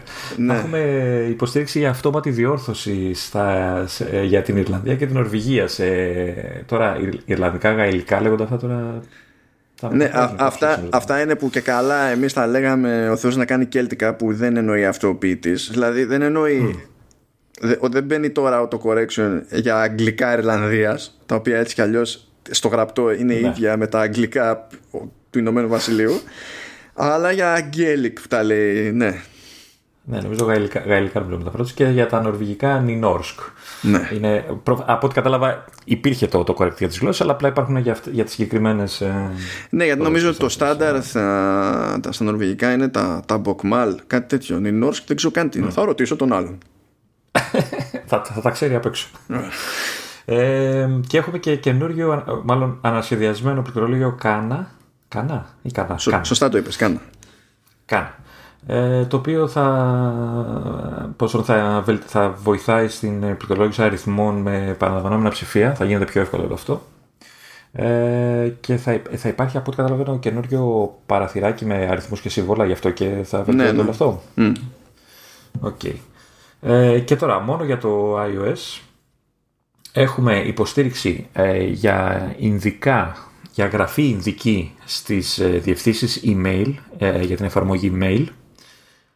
Τώρα δεν ξέρω, προφανώς εκεί θα είναι χρήσιμο όλο αυτό. Φα, ε, φαντάζεσαι να σου στείλει κάποιος σύντομα το, το mail του και να είναι με τέτοιους χαρακτήρες και να μην ξέρεις τι να κάνεις. Μόνο κόπης αυτή τη ζωή, έτσι.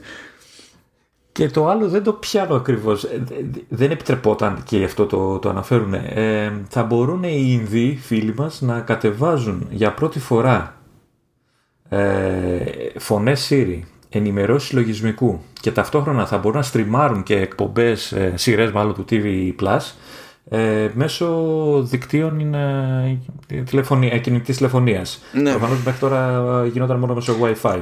Ναι, νομίζω είχαν, έχουν κάτι θέματα με τα δίκτυα κινητής εκεί πέρα και με την κατανάλωση και το τι bandwidth σηκώνουν οπότε μάλλον συνδέεται δεν ξέρω ακριβώς ποιο είναι το ζήτημα αλλά θυμάμαι ότι κάτι έχει πάρει τα αυτή μου κάτι πήρε τα αυτή μου κάποτε ότι παίζει κάποιο θέμα γενικά εκεί πέρα με το bandwidth και ότι πολλοί λαός χρησιμοποιεί δίκτυο κινητής Φαντάζομαι μπορεί να έχουν ευθυνά data, να είναι κάτι επιδοτούμενο ή ό,τι να είναι.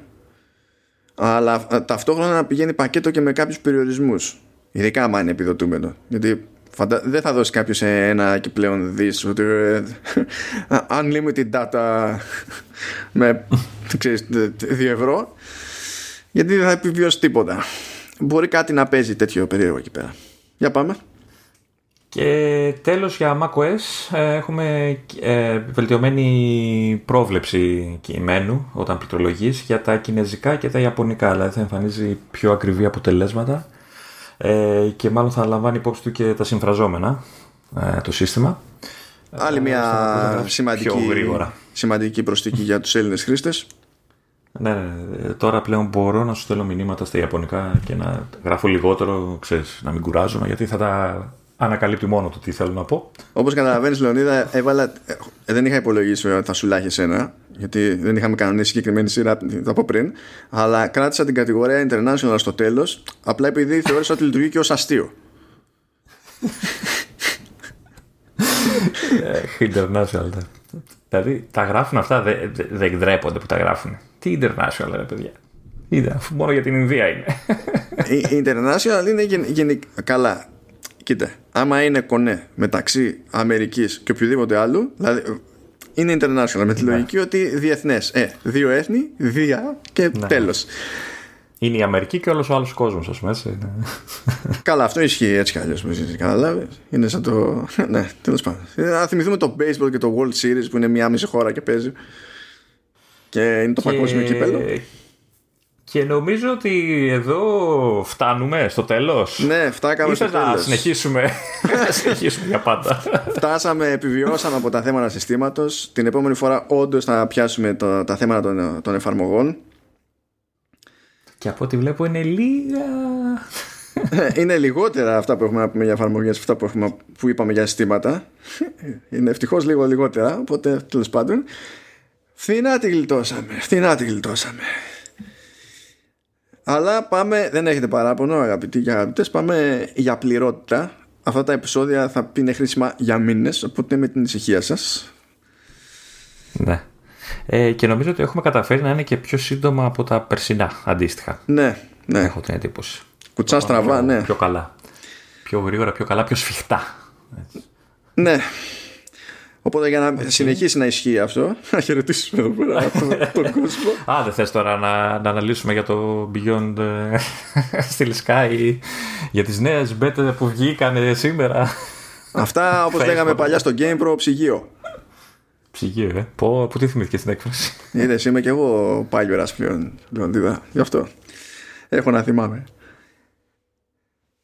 Αυτά, αυτά θα πούμε για τις εφαρμογές του συστήματος την επόμενη εβδομάδα. Χαίρετα. Ψωνίτα. Αχ, τι, τι καλοχαίρετα.